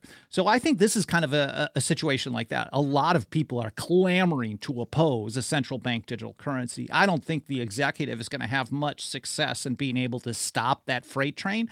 But the states sure can make a difference. And so far, we've seen in Florida and Indiana laws put on the books where they've changed their UCC Uniform Commercial Code to say hmm. that in state law, in business law in the state, a central bank digital currency, should they ever uh, actually try to implement one, would not be considered money in the state. And so that doesn't get the same legal protections as other forms of money. Well, it should just be gold and silver, real money. Uh, but that's a different question as well. So, a number of states, we probably will see a dozen states consider legislation like that in 2024. The same idea as this merchant category code, addressing something, creating roadblocks to implement it before it even comes out, because they know we know they're going to try to do it and what they're going to try to do with it. So the more difficult it makes it, the more that the federal government has to like maybe say, "Oh, we're going to sue Florida." Oh no, now we have to sue Texas and Alabama and Oklahoma and Wisconsin, all the other mm-hmm. states. The more difficulties we create for them, the more likely we'll be able to draw more mm-hmm. people to the issue, draw more opposition to it, and actually prevent it from actually uh, gaining a foothold. Thomas Jefferson told us the best time uh, to deal with something is before the eagle has put his talons or the the wolf has put his talons in your skin. You know, once they've gotten in there, you're in big trouble.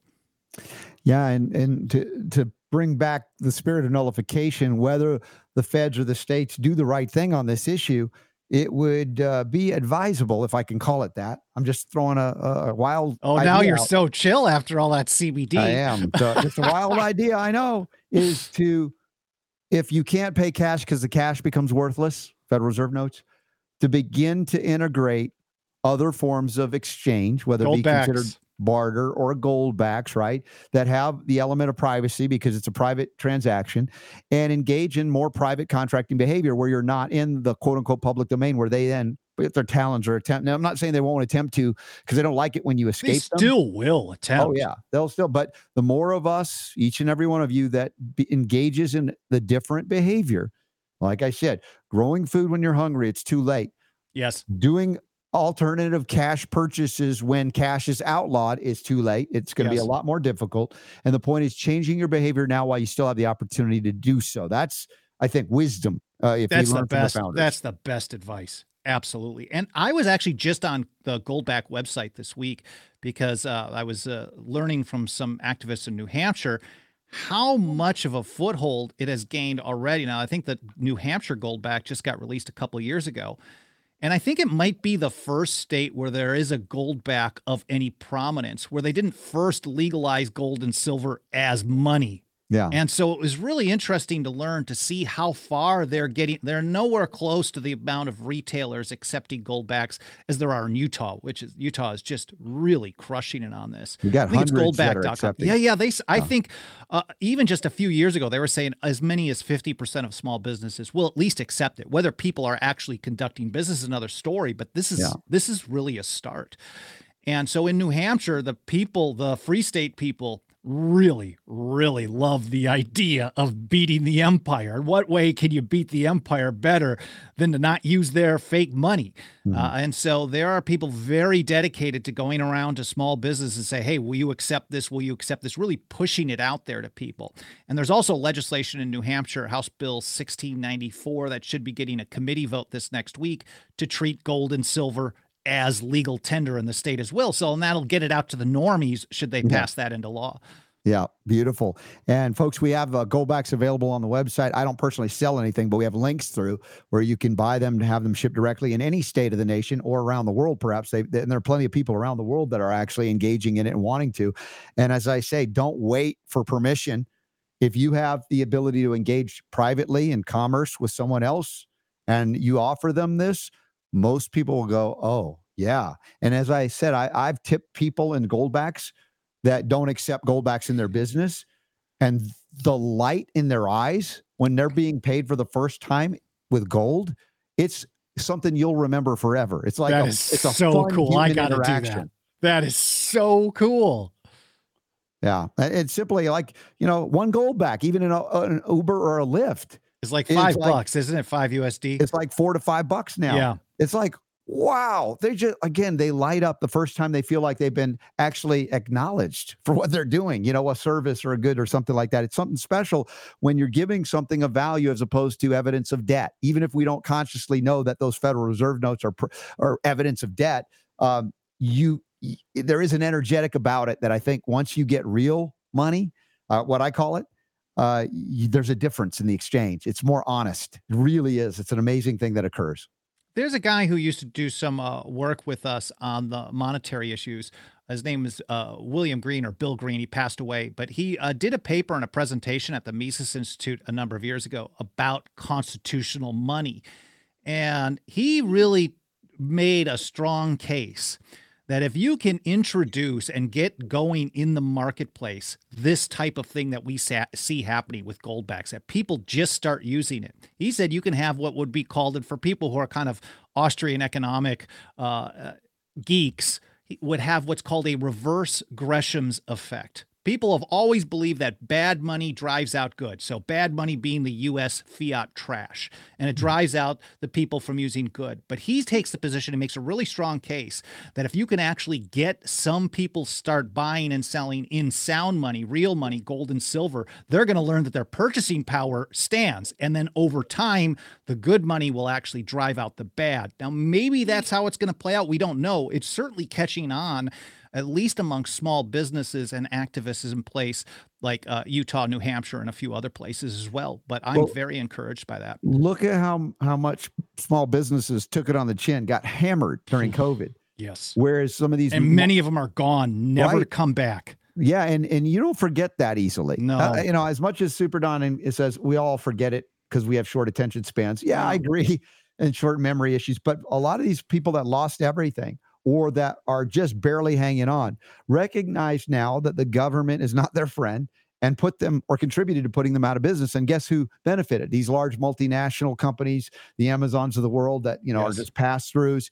And so the encouragement here is that the hardships, the suffering that we've endured or are enduring precipitate maybe we call it necessity, but for survival's sake to go, I got to do this differently. I can't do Yeah. it the same old way and expect that I'm going to succeed. And finally, the message of our founders comes back. Don't trust the government to manage the economy or to tell you what you can and can't do. Engage in private commerce, if you will, and you'll find that the support for good things will be there. And that which is not good will be routed out very naturally without even government intervening.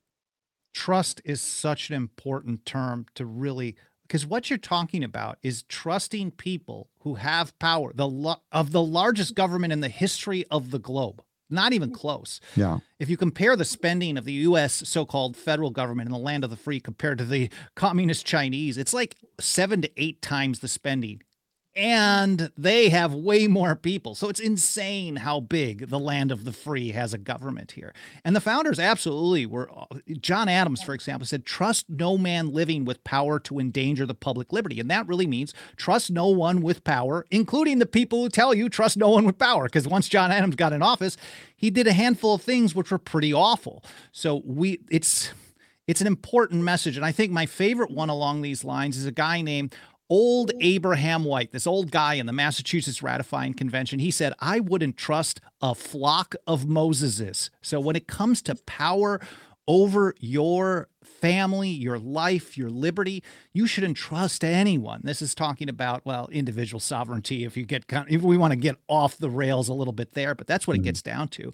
The only one you can trust is yourself. And we have to focus more on self reliance and self defense to have more freedom and more prosperity. Okay, I want to hit a topic with you now that'll piss off the left and the right. Okay.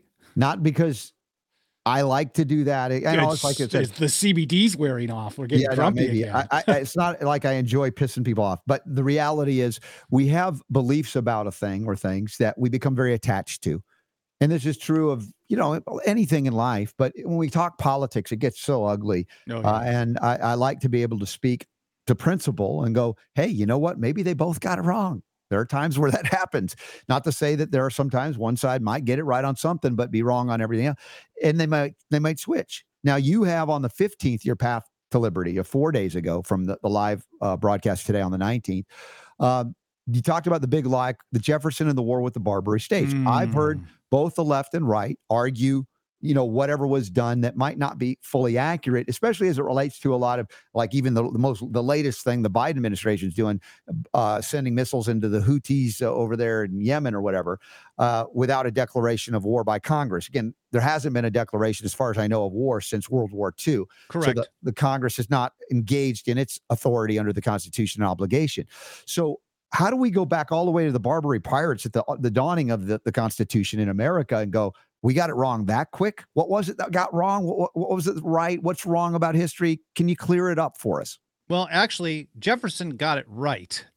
but what's interesting is a lot of people who like to support unconstitutional, uh, unilateral executive war powers, basically saying the executive branch, the uh, the president, because he's commander in chief, has the ability to engage in various forms of warfare. We don't call it warfare; it's a limited conflict, etc. Use of the military forces against other countries or groups can do it without even asking Congress. No, nothing at all. It's just maybe you can let them know in a couple of days or a couple of months and everything's cool and everything's fine.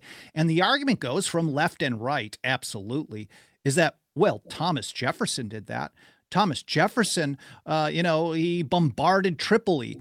He waged war against the Barbary states and he never even asked Congress. And they've been telling us this lie for decades. But one only needs to look at the history. And I this is maybe my most boring Path to Liberty uh, podcast episode ever because I just did a timeline of the history of exactly what Jefferson did.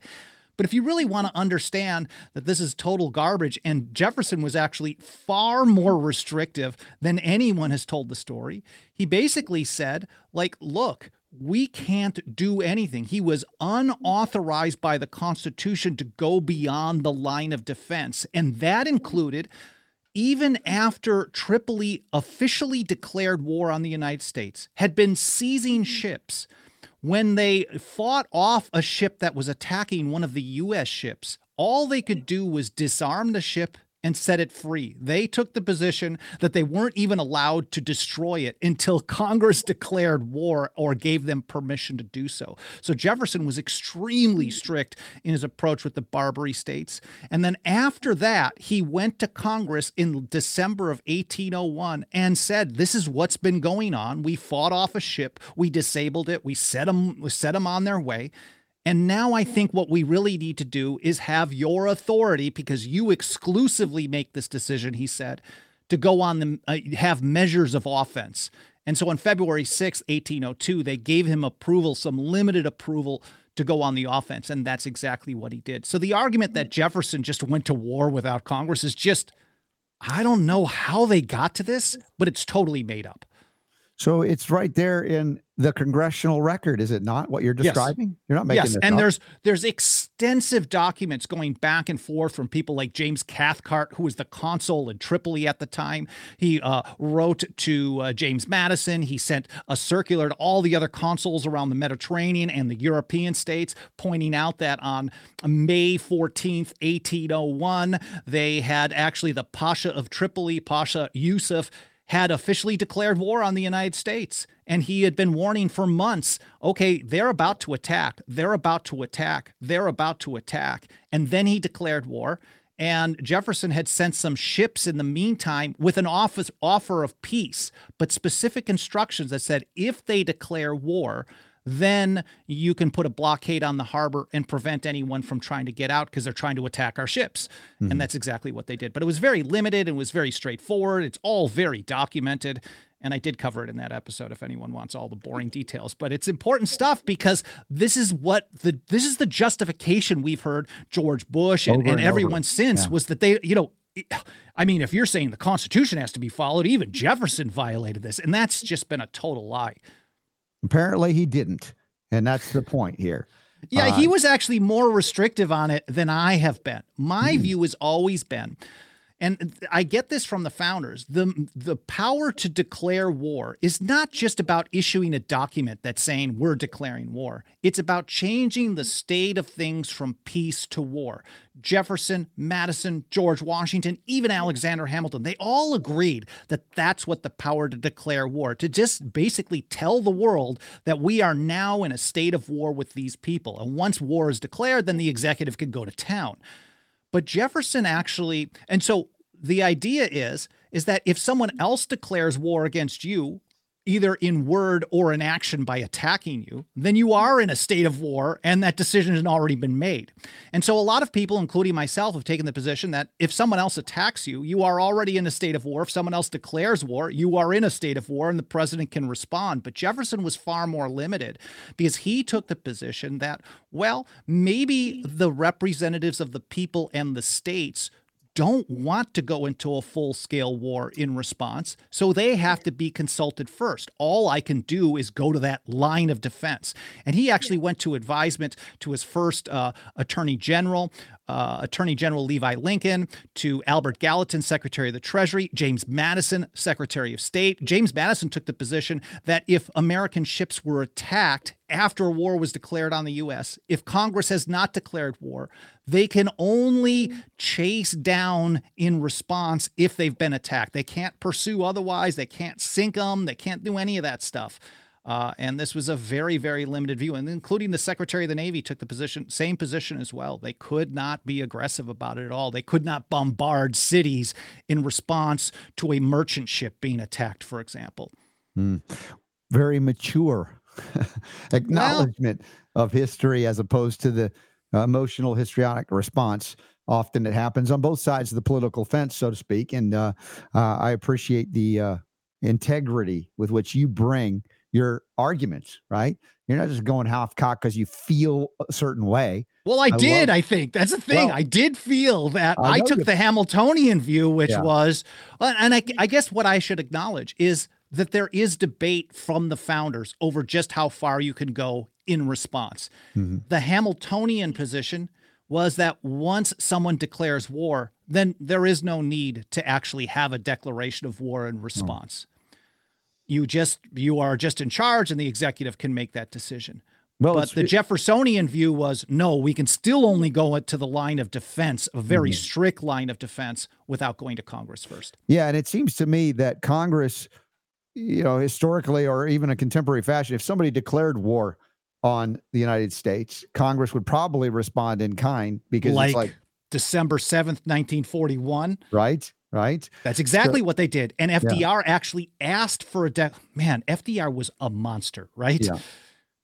Just absolutely horrible. Destroyed so many economic principles. hmm But when it comes to po- war powers, he actually approached it the right way. Even after that attack, he still went to Congress and said, "Hey, declare war." And they did have an official declaration of war. That was really the right way to do it. Yeah, and I think it was you know the the relative recent memory of World War One and the reluctance Mm. of America to engage in another war. And we talked also about the controversies of did he let it happen? Did he know? Sure. Because you know the argument was just like the PNAC Commission, right? In the Sure, late sure. 1990s, we need another Pearl Harbor. The idea of historically the people don't want to go to war typically because it means Right. the average folks are going to be the ones that suffer the most. yes. And so, in order to do that, you have to engage the fires of outrage and anger and all of that, and um, you know, a- an attack on your country or country. But that's they know that does it, uh, or fear. You know, fear of something. We've talked about the the you know the unwillingness to. Uh, let's say shut down churches like in the history of america it's like who would ever think that that would ever no that'll, that'll never get it and look what happened right Yeah. afraid of a germ yep we'll shut down the churches so that's as long a as people allow it. Yeah yeah, it's the compliance that's the problem. Uh, nullification is yours, and it is happening on an interpersonal level, much less on levels at the state level and otherwise.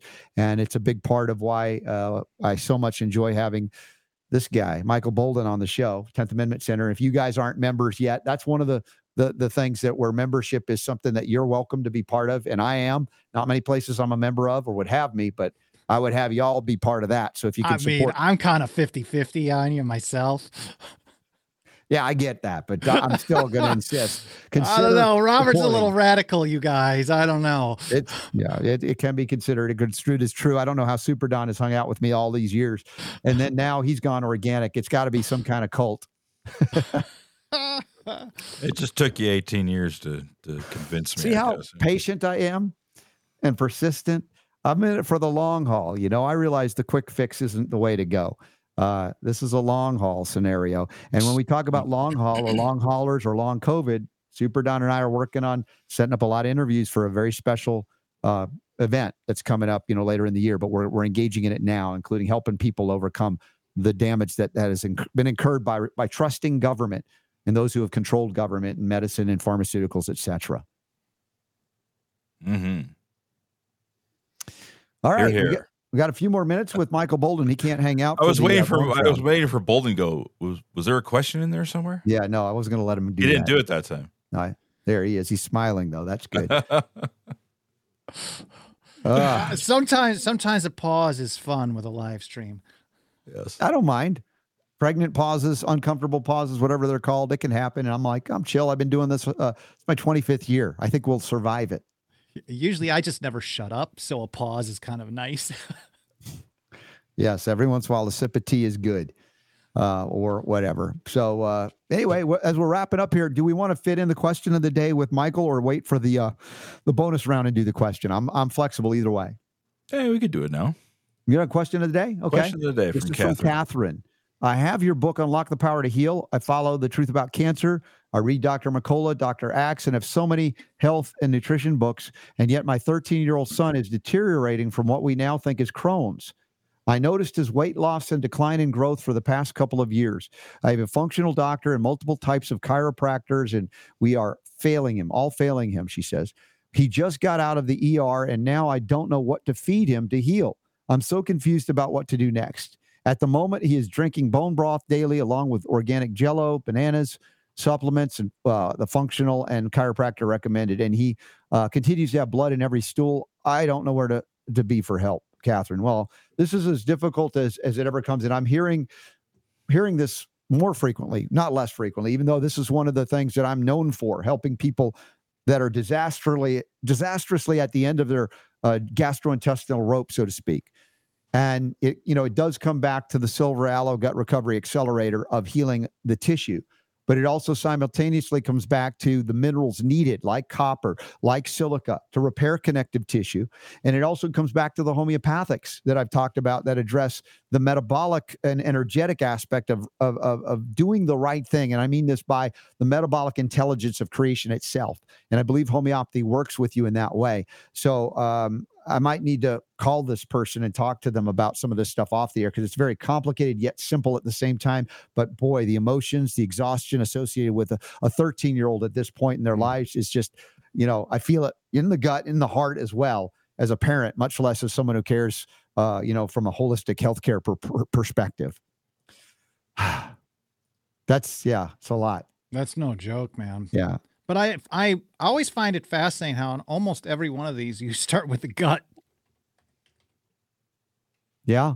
And, and and the CanGest, that's another thing. The Alta Health Products CanGest, it's a, a not a fancy formulation. It's been the same for generations, and yet it's stood the test of time to correct and heal and and do things that God bless those doctors, but all they're doing is you know ameliorating symptoms, but also destroying the connective tissue integrity. When I say the road to colostomy bags is paved with antibiotics and prednisone, it's not an exaggeration. It's not gotten better in gastroenterology. You know, they're not doing the things that we know uh, can be done to regenerate tissue. And of course, you know, this boy is only able to consume a little bit of, you know, bone broth and some basic stuff. And as long as you can get these little bits and things in, at least you won't waste away totally. But we've got to work hard to dis- to really correct course and restore integrity to the tissue because without the tissue integrity, we don't have function. And the function is gone in this young man. so anyway, Boldin had his, has his hand up. go ahead, Michael. Pick me. So talking about bone broth, Uh, Yeah. you, the last time I was on, you guys showed my chicken in the crock pot. So I've now twice made a roast chicken, organic, and organic bone broth. It's so gelatinous when I'm done. I'm using uh, Mm. chicken feet. Oh, I it's did good a- stuff. I Yeah. did chicken. I mean, it's literally just all just goo. And I've been like dumping it in stuff on a day to day basis. And I love bone broth. I can tell my digestive system loves it as well. I Mm-hmm. wanted to do beef, but finding organic beef versus grass fed seems Mm-hmm. almost impossible. And I've read some places that are like, oh, organic isn't as important with beef, but is that Yeah. really the case? What's your thoughts? Yeah, when you go to a, a butcher or find a source that isn't organic, but it is grass fed and grass finished, and you you know you have the validation.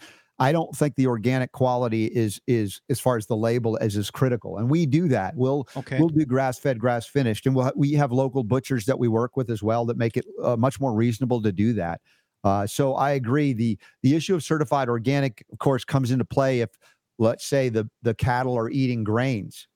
Uh, you know, Mm. likely they're going to eat GMO grains loaded Yeah, with okay. glyphosate. There can be cattle that they feed organic grains to, but I don't particularly care to eat cattle that are eating food they're not supposed to be eating.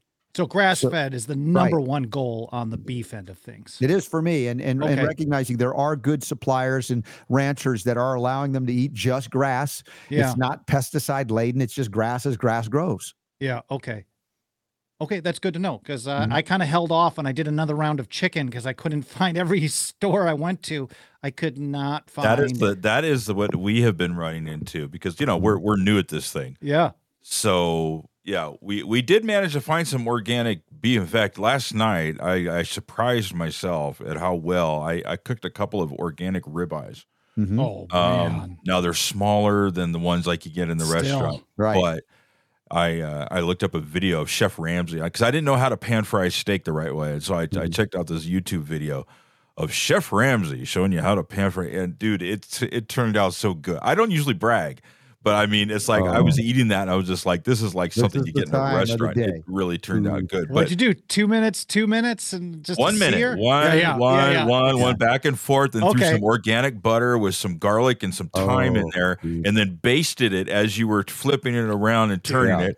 Then you took it out and you let it rest on the on the thing for a few minutes there, you know, and then it was just like, holy moly, man! this- Everyone's I- going to Super Dons this weekend. right? By the way, uh, this is my day of fast, and uh, Oh, I'm that's handle it. right. It's okay. It's okay. There you I go. like that. But I like I'm just. I'm here as a test because then me and Super Don can talk about like steak and this just tests We're doing homemade organic chicken noodle soup tonight. Oh, Well- dude, Yeah. that sounds Yeah. amazing. Hey guys, yesterday my wife, t- you know, took a whole organic chicken, and Now, don't uh, do this because I, that, that's false They're not that advertising. big. They're not The that big. organic chickens are more like this, It was it was like this, and they're It was- twenty bucks. They're like three to four pounds at five bucks a pound for It was, sure. Yeah, it, yeah. it was eight, 18 bucks. But Okay. we did with the organic jerk seasoning, so we had a little bit of Jamaica action happening Nice. yesterday. It was fantastic. So Nice. uh, and uh, we had my son and his roommate over, so it was a big feast. So we had a good time. And also the, the mashed potatoes were the potatoes I grew in the summer. Oh, we're still, awesome. we're still benefiting by a lot of the the things we grew in the summer, and also things that are grown in the greenhouse, uh, like the uh, Swiss chard and different things like that. So I've been eating a lot of potatoes lately. Mm-hmm. it's lovely. Well, listen, we're we're going overtime, and I know uh, Michael, you have to run, but good Lord, love you, my brother, and uh, give back. my hug to Sarah Beth as well. You know and what? I hope to see you again soon. And I'm so glad I wasn't traveling this Friday, so it was. No I was excuse for you wondering. I'm like, oh man, I hope we don't miss this week. So, yeah, I'm trying to It travel on out. Mondays more than Fridays based on missing you. So oh, just so that's you know. oh, of course. yeah, yeah, just so you mean that much. So Well, you guys rule. I appreciate you having me here always. All right. We'll do it again. bonus know round coming up after Michael tells you what you need to know. The power to heal is Yours. yes. All right, bonus round commences after a little bit of motorsports activity there. Oh, Uh, you know, that was a bike race, is what it Yeah. was. And uh, it, it was kind of crazy because you had all the bikers, and then the bike, the guys were racing the bicycles, mm-hmm, followed by, it looked like, I'm guessing, cars mm-hmm. that were on the team of the Right. bicycle racers that had like extra bikes that were on top of their their Mhm. car, followed by ambulances and they're all going along the road. They're following the bike, you know, on the race. Yeah, it tells you how safe that is. They're ready. yeah. They're yeah. ready. Eh, By the way, speaking of motorcycles, have you ever ridden a motorcycle yourself? Uh, well, no. Well, yes, I have. Okay. Um, I, I've ridden as a passenger, and I did ride a little motorbike one time, and it was a disaster. Was it like a Um, little 50cc bike or what? It was just a this little little motorcycle. I, I, you know, I had never ridden a motor. Well, okay. Let me let me start from the beginning. Mhm. I am the son of a California Highway Patrolman. Right. Uh, motorcycles were not something that were encouraged uh, for me. Your dad knew Um, too much. He knew too much. He did Yeah. well, and you know he had a, a subscription. The you know the the the officers at least back then. Mhm. I don't know if they do now, but they there's a magazine that's uh, for officers that goes around that that they get, and uh, there's a section of that magazine that is accident photos. Because that's one of the things they do whenever there's a motorcycle accident, a car accident like oh, that. They have they're, to they're take some of pictures the most brutally and they put the ugly, pictures in the yeah. magazine. And so, you know, I every once in a while I'd look at it and I, I get to see all the people with the fancy fast cars and the motorcycles and these actually these horrible, I mean, just like traumatizing PTSD, you know, things that you can't forget. Um, so I was discouraged and, you know, I just never have been a fan of, of motorcycles. Um, so yeah, uh, there was uh, one time that I was with a friend of mine had had some property off in the middle of nowhere. His family did, and he had a motorcycle. I was like, "Here, ride a motorcycle." Now, I, you know, me instead of going, you know what, I've never ridden a motorcycle. I'm just like, okay, and so yeah, I get I get on this motorcycle, and the funny thing is, is uh, I mean, I really it, it ended up going downhill, and I, I- you know, I'm like, I don't really know. I, I mean, I know there's like a brake, you know, handle thing on the on the handle, something like that. Yeah. But I just no brakes. Oh, Story of my life, right? All gas, no brakes. Yeah. I drove through a barbed wire fence. Oh no, I didn't know about this story. Yeah, I I, mean, had I, no idea. I must have been, I don't know, how old was I? I was maybe 18, something like that. Well, did you end in pieces or did you stitch it I got lucky. I got Yeah. lucky because when I hit the barbed wire, uh, Mhm. it hit me about chest Okay. rather than neck. Oh, It hit me Lord, about yeah. chest. Had it- that could have been bad, but it hit me Yeah. like chest. So it kind of marked me up a little bit. I broke the, the barbed wire, you know, snapped it Yeah. as I rolled through. Oh gosh. so yeah, that's that's Oh, my wow. my wonderful uh, motorcycle experience. All so right. long story to answer your question. hmm So why did you ask? Well, I don't know because when I saw the bikers, I was thinking motorsports, motorcycle. I mean, Those were human- bicycles, by the way, I know, not but the, yeah, but the but the human motor is where I was at. But then again, I just I just had a wild hair to ask you because I don't. That's one thing I've never asked you. If you No, ever my son uh, was a year ago. I remember he bought one. Didn't like he? he bought he bought a Harley. Yeah. I mean, still a, have it? it's a very oh yeah yeah Is, it's very he doing okay on it? He's good with it. he doesn't ride it a whole lot really. Okay. I mean, he bought it and and you know the weather has not been ideal for that. You know, Yeah. but um, it makes me nervous. You know, it's like every time he goes to ride the bike, I'm like, all right, you be careful. And I I Mm-hmm. Yeah. follow uh, my wife and I followed him home as he because he we moved out, got his own place. Mm-hmm. By the way, I suppose Yeah. I could I could mention this, but uh, he popped the question to his his uh, significant other uh, yesterday, Really? and, And what was the response? he got a yes on that. So, Woohoo! Um, now, this doesn't require you to put on another wedding, though. no, Okay. it better not. Anyway, Oh my gosh! Right. At least there's I- one tradition. If you have a son, you don't have to cover it that same way. yeah, with my daughters, it was you know parents of the bride. You're supposed Right. to be responsible for that. Um, so anyway, yeah, but yeah. So anyway, he uh, he moved into his own place. We had to follow him uh, uh, to his house. He was taking the bike home, and and the Yeah. weather was not great, so we just want to make sure he's okay. Wow. It just made me nervous the whole time. yeah. I just, I just, whatever. I, you know, people say I'm overreacting. Yeah. It's not that bad, but uh, it just- isn't. It is. I'm not- I'm a parent. Not a big fan of it. So Heck, I was nervous when my kids started driving. You know, even though they're in a car. And speaking of of uh, wedding, did did I mention to you that we got the pictures back on from the wedding? Uh, I think you did. I don't know if we've seen a lot of them on on here, but I've got two pair. I'm I'm in the middle right now. Of, I guess I'm just going to print them myself. Okay. um, because You have them as uh, digitals. I do, and I, I wanted to. I, I was hoping for like a one hour photo place here, but there's two of my favorite ones. Yeah. That's yeah, us- that's great. That's us that. doing the Look uh, at proud dad. the father daughter Yeah. dance there. Oh man, suave man. Oh, yeah. Look at her. It's gorgeous. I know it was great. What an event. What an event. You survived it. You did. did? Did great. Yep. I know if you, all the time behind the scenes we were talking about. I'm like, I'm so nervous for you. You know, all you went through to get there. It was like, oh my God. It was a bit big- stressful, it was a and it was deal, you know we we had other people that were catering and stuff, so we didn't have to worry about the cooking mm-hmm. because you know normally, as Yeah. you know, you know every time there's any type of a thing, you know my wife Yeah. is the one that ends up doing the cooking, but I was just like no. Actually, you know the next thing we got coming up here, I think it's in March, Mhm. uh, is uh, my daughter's uh, baby shower. Yeah.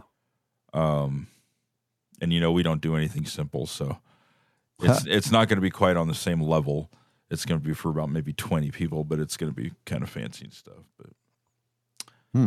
anyway so there's a super exciting update of my life but Uh, I just saw a comment come into our website. Said the end of show credits are great. It is so cool and so fun watching these guys dance. oh It's from someone named Ocean Mist. ocean mist Yeah. all right So thanks for commenting well on that. Again, thank you for creativity. that you know uh, for the longest time we had uh it was just you, just looked at a, a, a image right a logo Mhm. i was Yeah. just like man you know we should do something switch it up you know Yeah. so yeah i thought that might be kind of humorous to have those guys dancing so thank you very much ocean mist and thank you for watching the show do appreciate that I'm I'm writing back to Catherine, who we answered that question of the day about her son okay right now. So keep talking. Just answering. All right, so looking over on Rumble, says we got 44 people watching, but we've got an empty chat room, which is okay. You got nothing to say? That's all good. We appreciate you guys watching us on Rumble.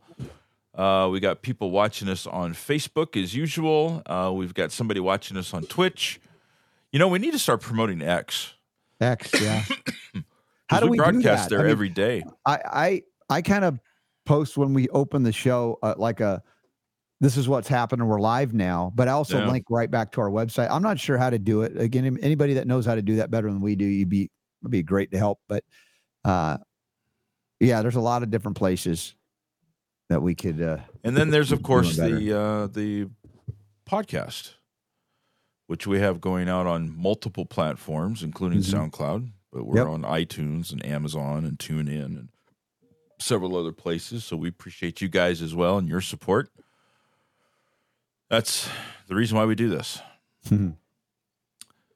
Robert and I could just call each other on the phone and talk to each other if we right, wanted to. we could do but- that. Yeah. But, uh, all right, less than So three hours was- from now. Oh no, was- less than two hours from now. Uh, yeah. Well, what is it? Four o'clock? Yes, less less than two hours. So if you're still with us, sign up for the Key to Elite Performance, the Oxygen Connection. And I've got uh, professional golfer, champion guy, PGA Keith Clearwater on with Keith me. Clearwater. He's a cool dude. He is a cool dude. And Jason Yeah. and John Hewlett. We're going to talk about elite performance athletics. And you don't have to be a professional athlete to appreciate the stuff. I mean, I'm not a professional athlete, but I just love what I'm able to do thanks to what we're going to share with you today. That's today, Friday, January 29th. No, 9th, 19th. My mom's birthday is the 29th. The 19th, uh, 4 o'clock Pacific, 7 o'clock Eastern coming up. We also have a plant-based uh, challenge January 29th through February 2nd for those that like to go plant-based or learn how to do it better. A beginner's boot camp. That's in the upcoming events tab at robertscottbell.com. And then we've got a lot of other upcoming events and more to add. So, oh yeah, we I didn't mention that. There it is, the plant-based beginners boot camp. And There's this one, too. This one, yeah, I've, I didn't mention this. Uh, this is the Be Healthy Utah. We've done this a few years in a row in Sandy, outside of Salt Lake, and that's going to be the 19th and 20th, Friday and Saturday of April, 19th and 20th of April. So y'all check that out if you want to head that that way. And then of course the RSB family RSB show family reunion, uh, and that's 2024, living an abundant life and growing together.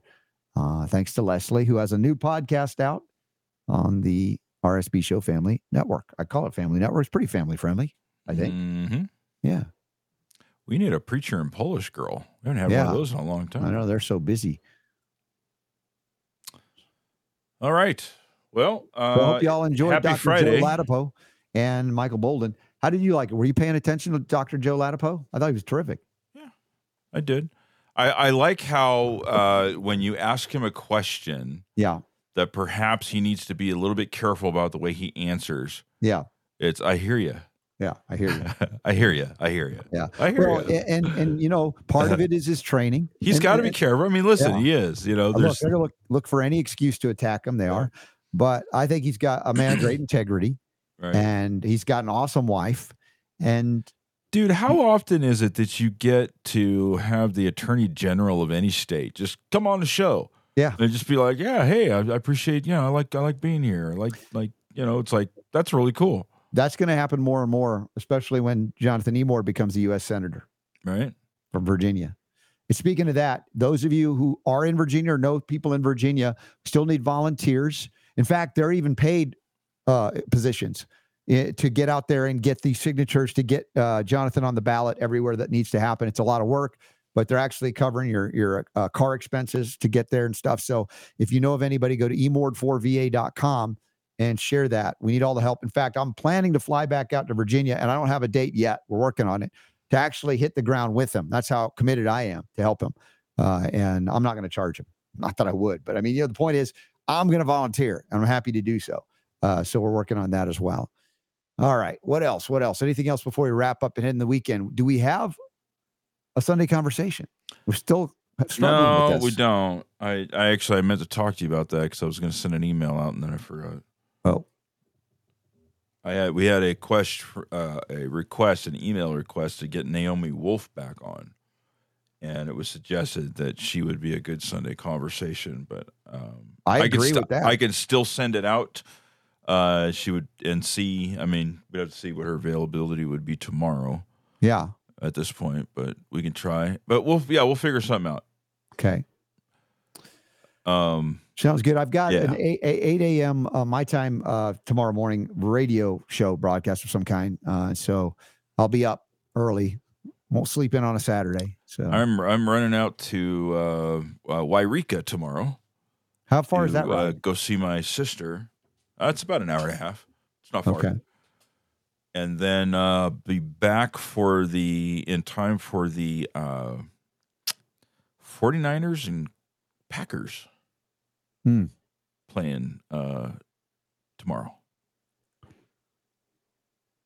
You're distracted. I am. I just saw a, a nice comment from Chris, our buddy. Mhm. Yay, Dr. Joseph Ladapo being on the show multiple times, as well as on many other shows, sets a good example to point out to community sponsored left leaning radio stations that they can invite him on too. Mm, Trying to be a good example for all y'all, right? So, yeah, thanks, Chris. Appreciate you. there you Uh, go. So, sorry about that distraction, but that popped in. That's I'm like, okay. Chris is talking. Okay, I'm with you. All right. That's all we got. So, All right, so let's take a less than two hour break and be back together for the Elite Health Performance Fitness, uh, whatever it is we're doing. be there or be square. Yeah, or sign up even if you can't be there so you can watch the replay on it. It's going to be good. Looking forward to that and looking forward to seeing y'all. And then uh, some kind of Sunday conversation and back uh, real quick. Let me look at what we got uh, Monday coming up. Uh, Kate Birch, we're going to talk homeoprophylaxis.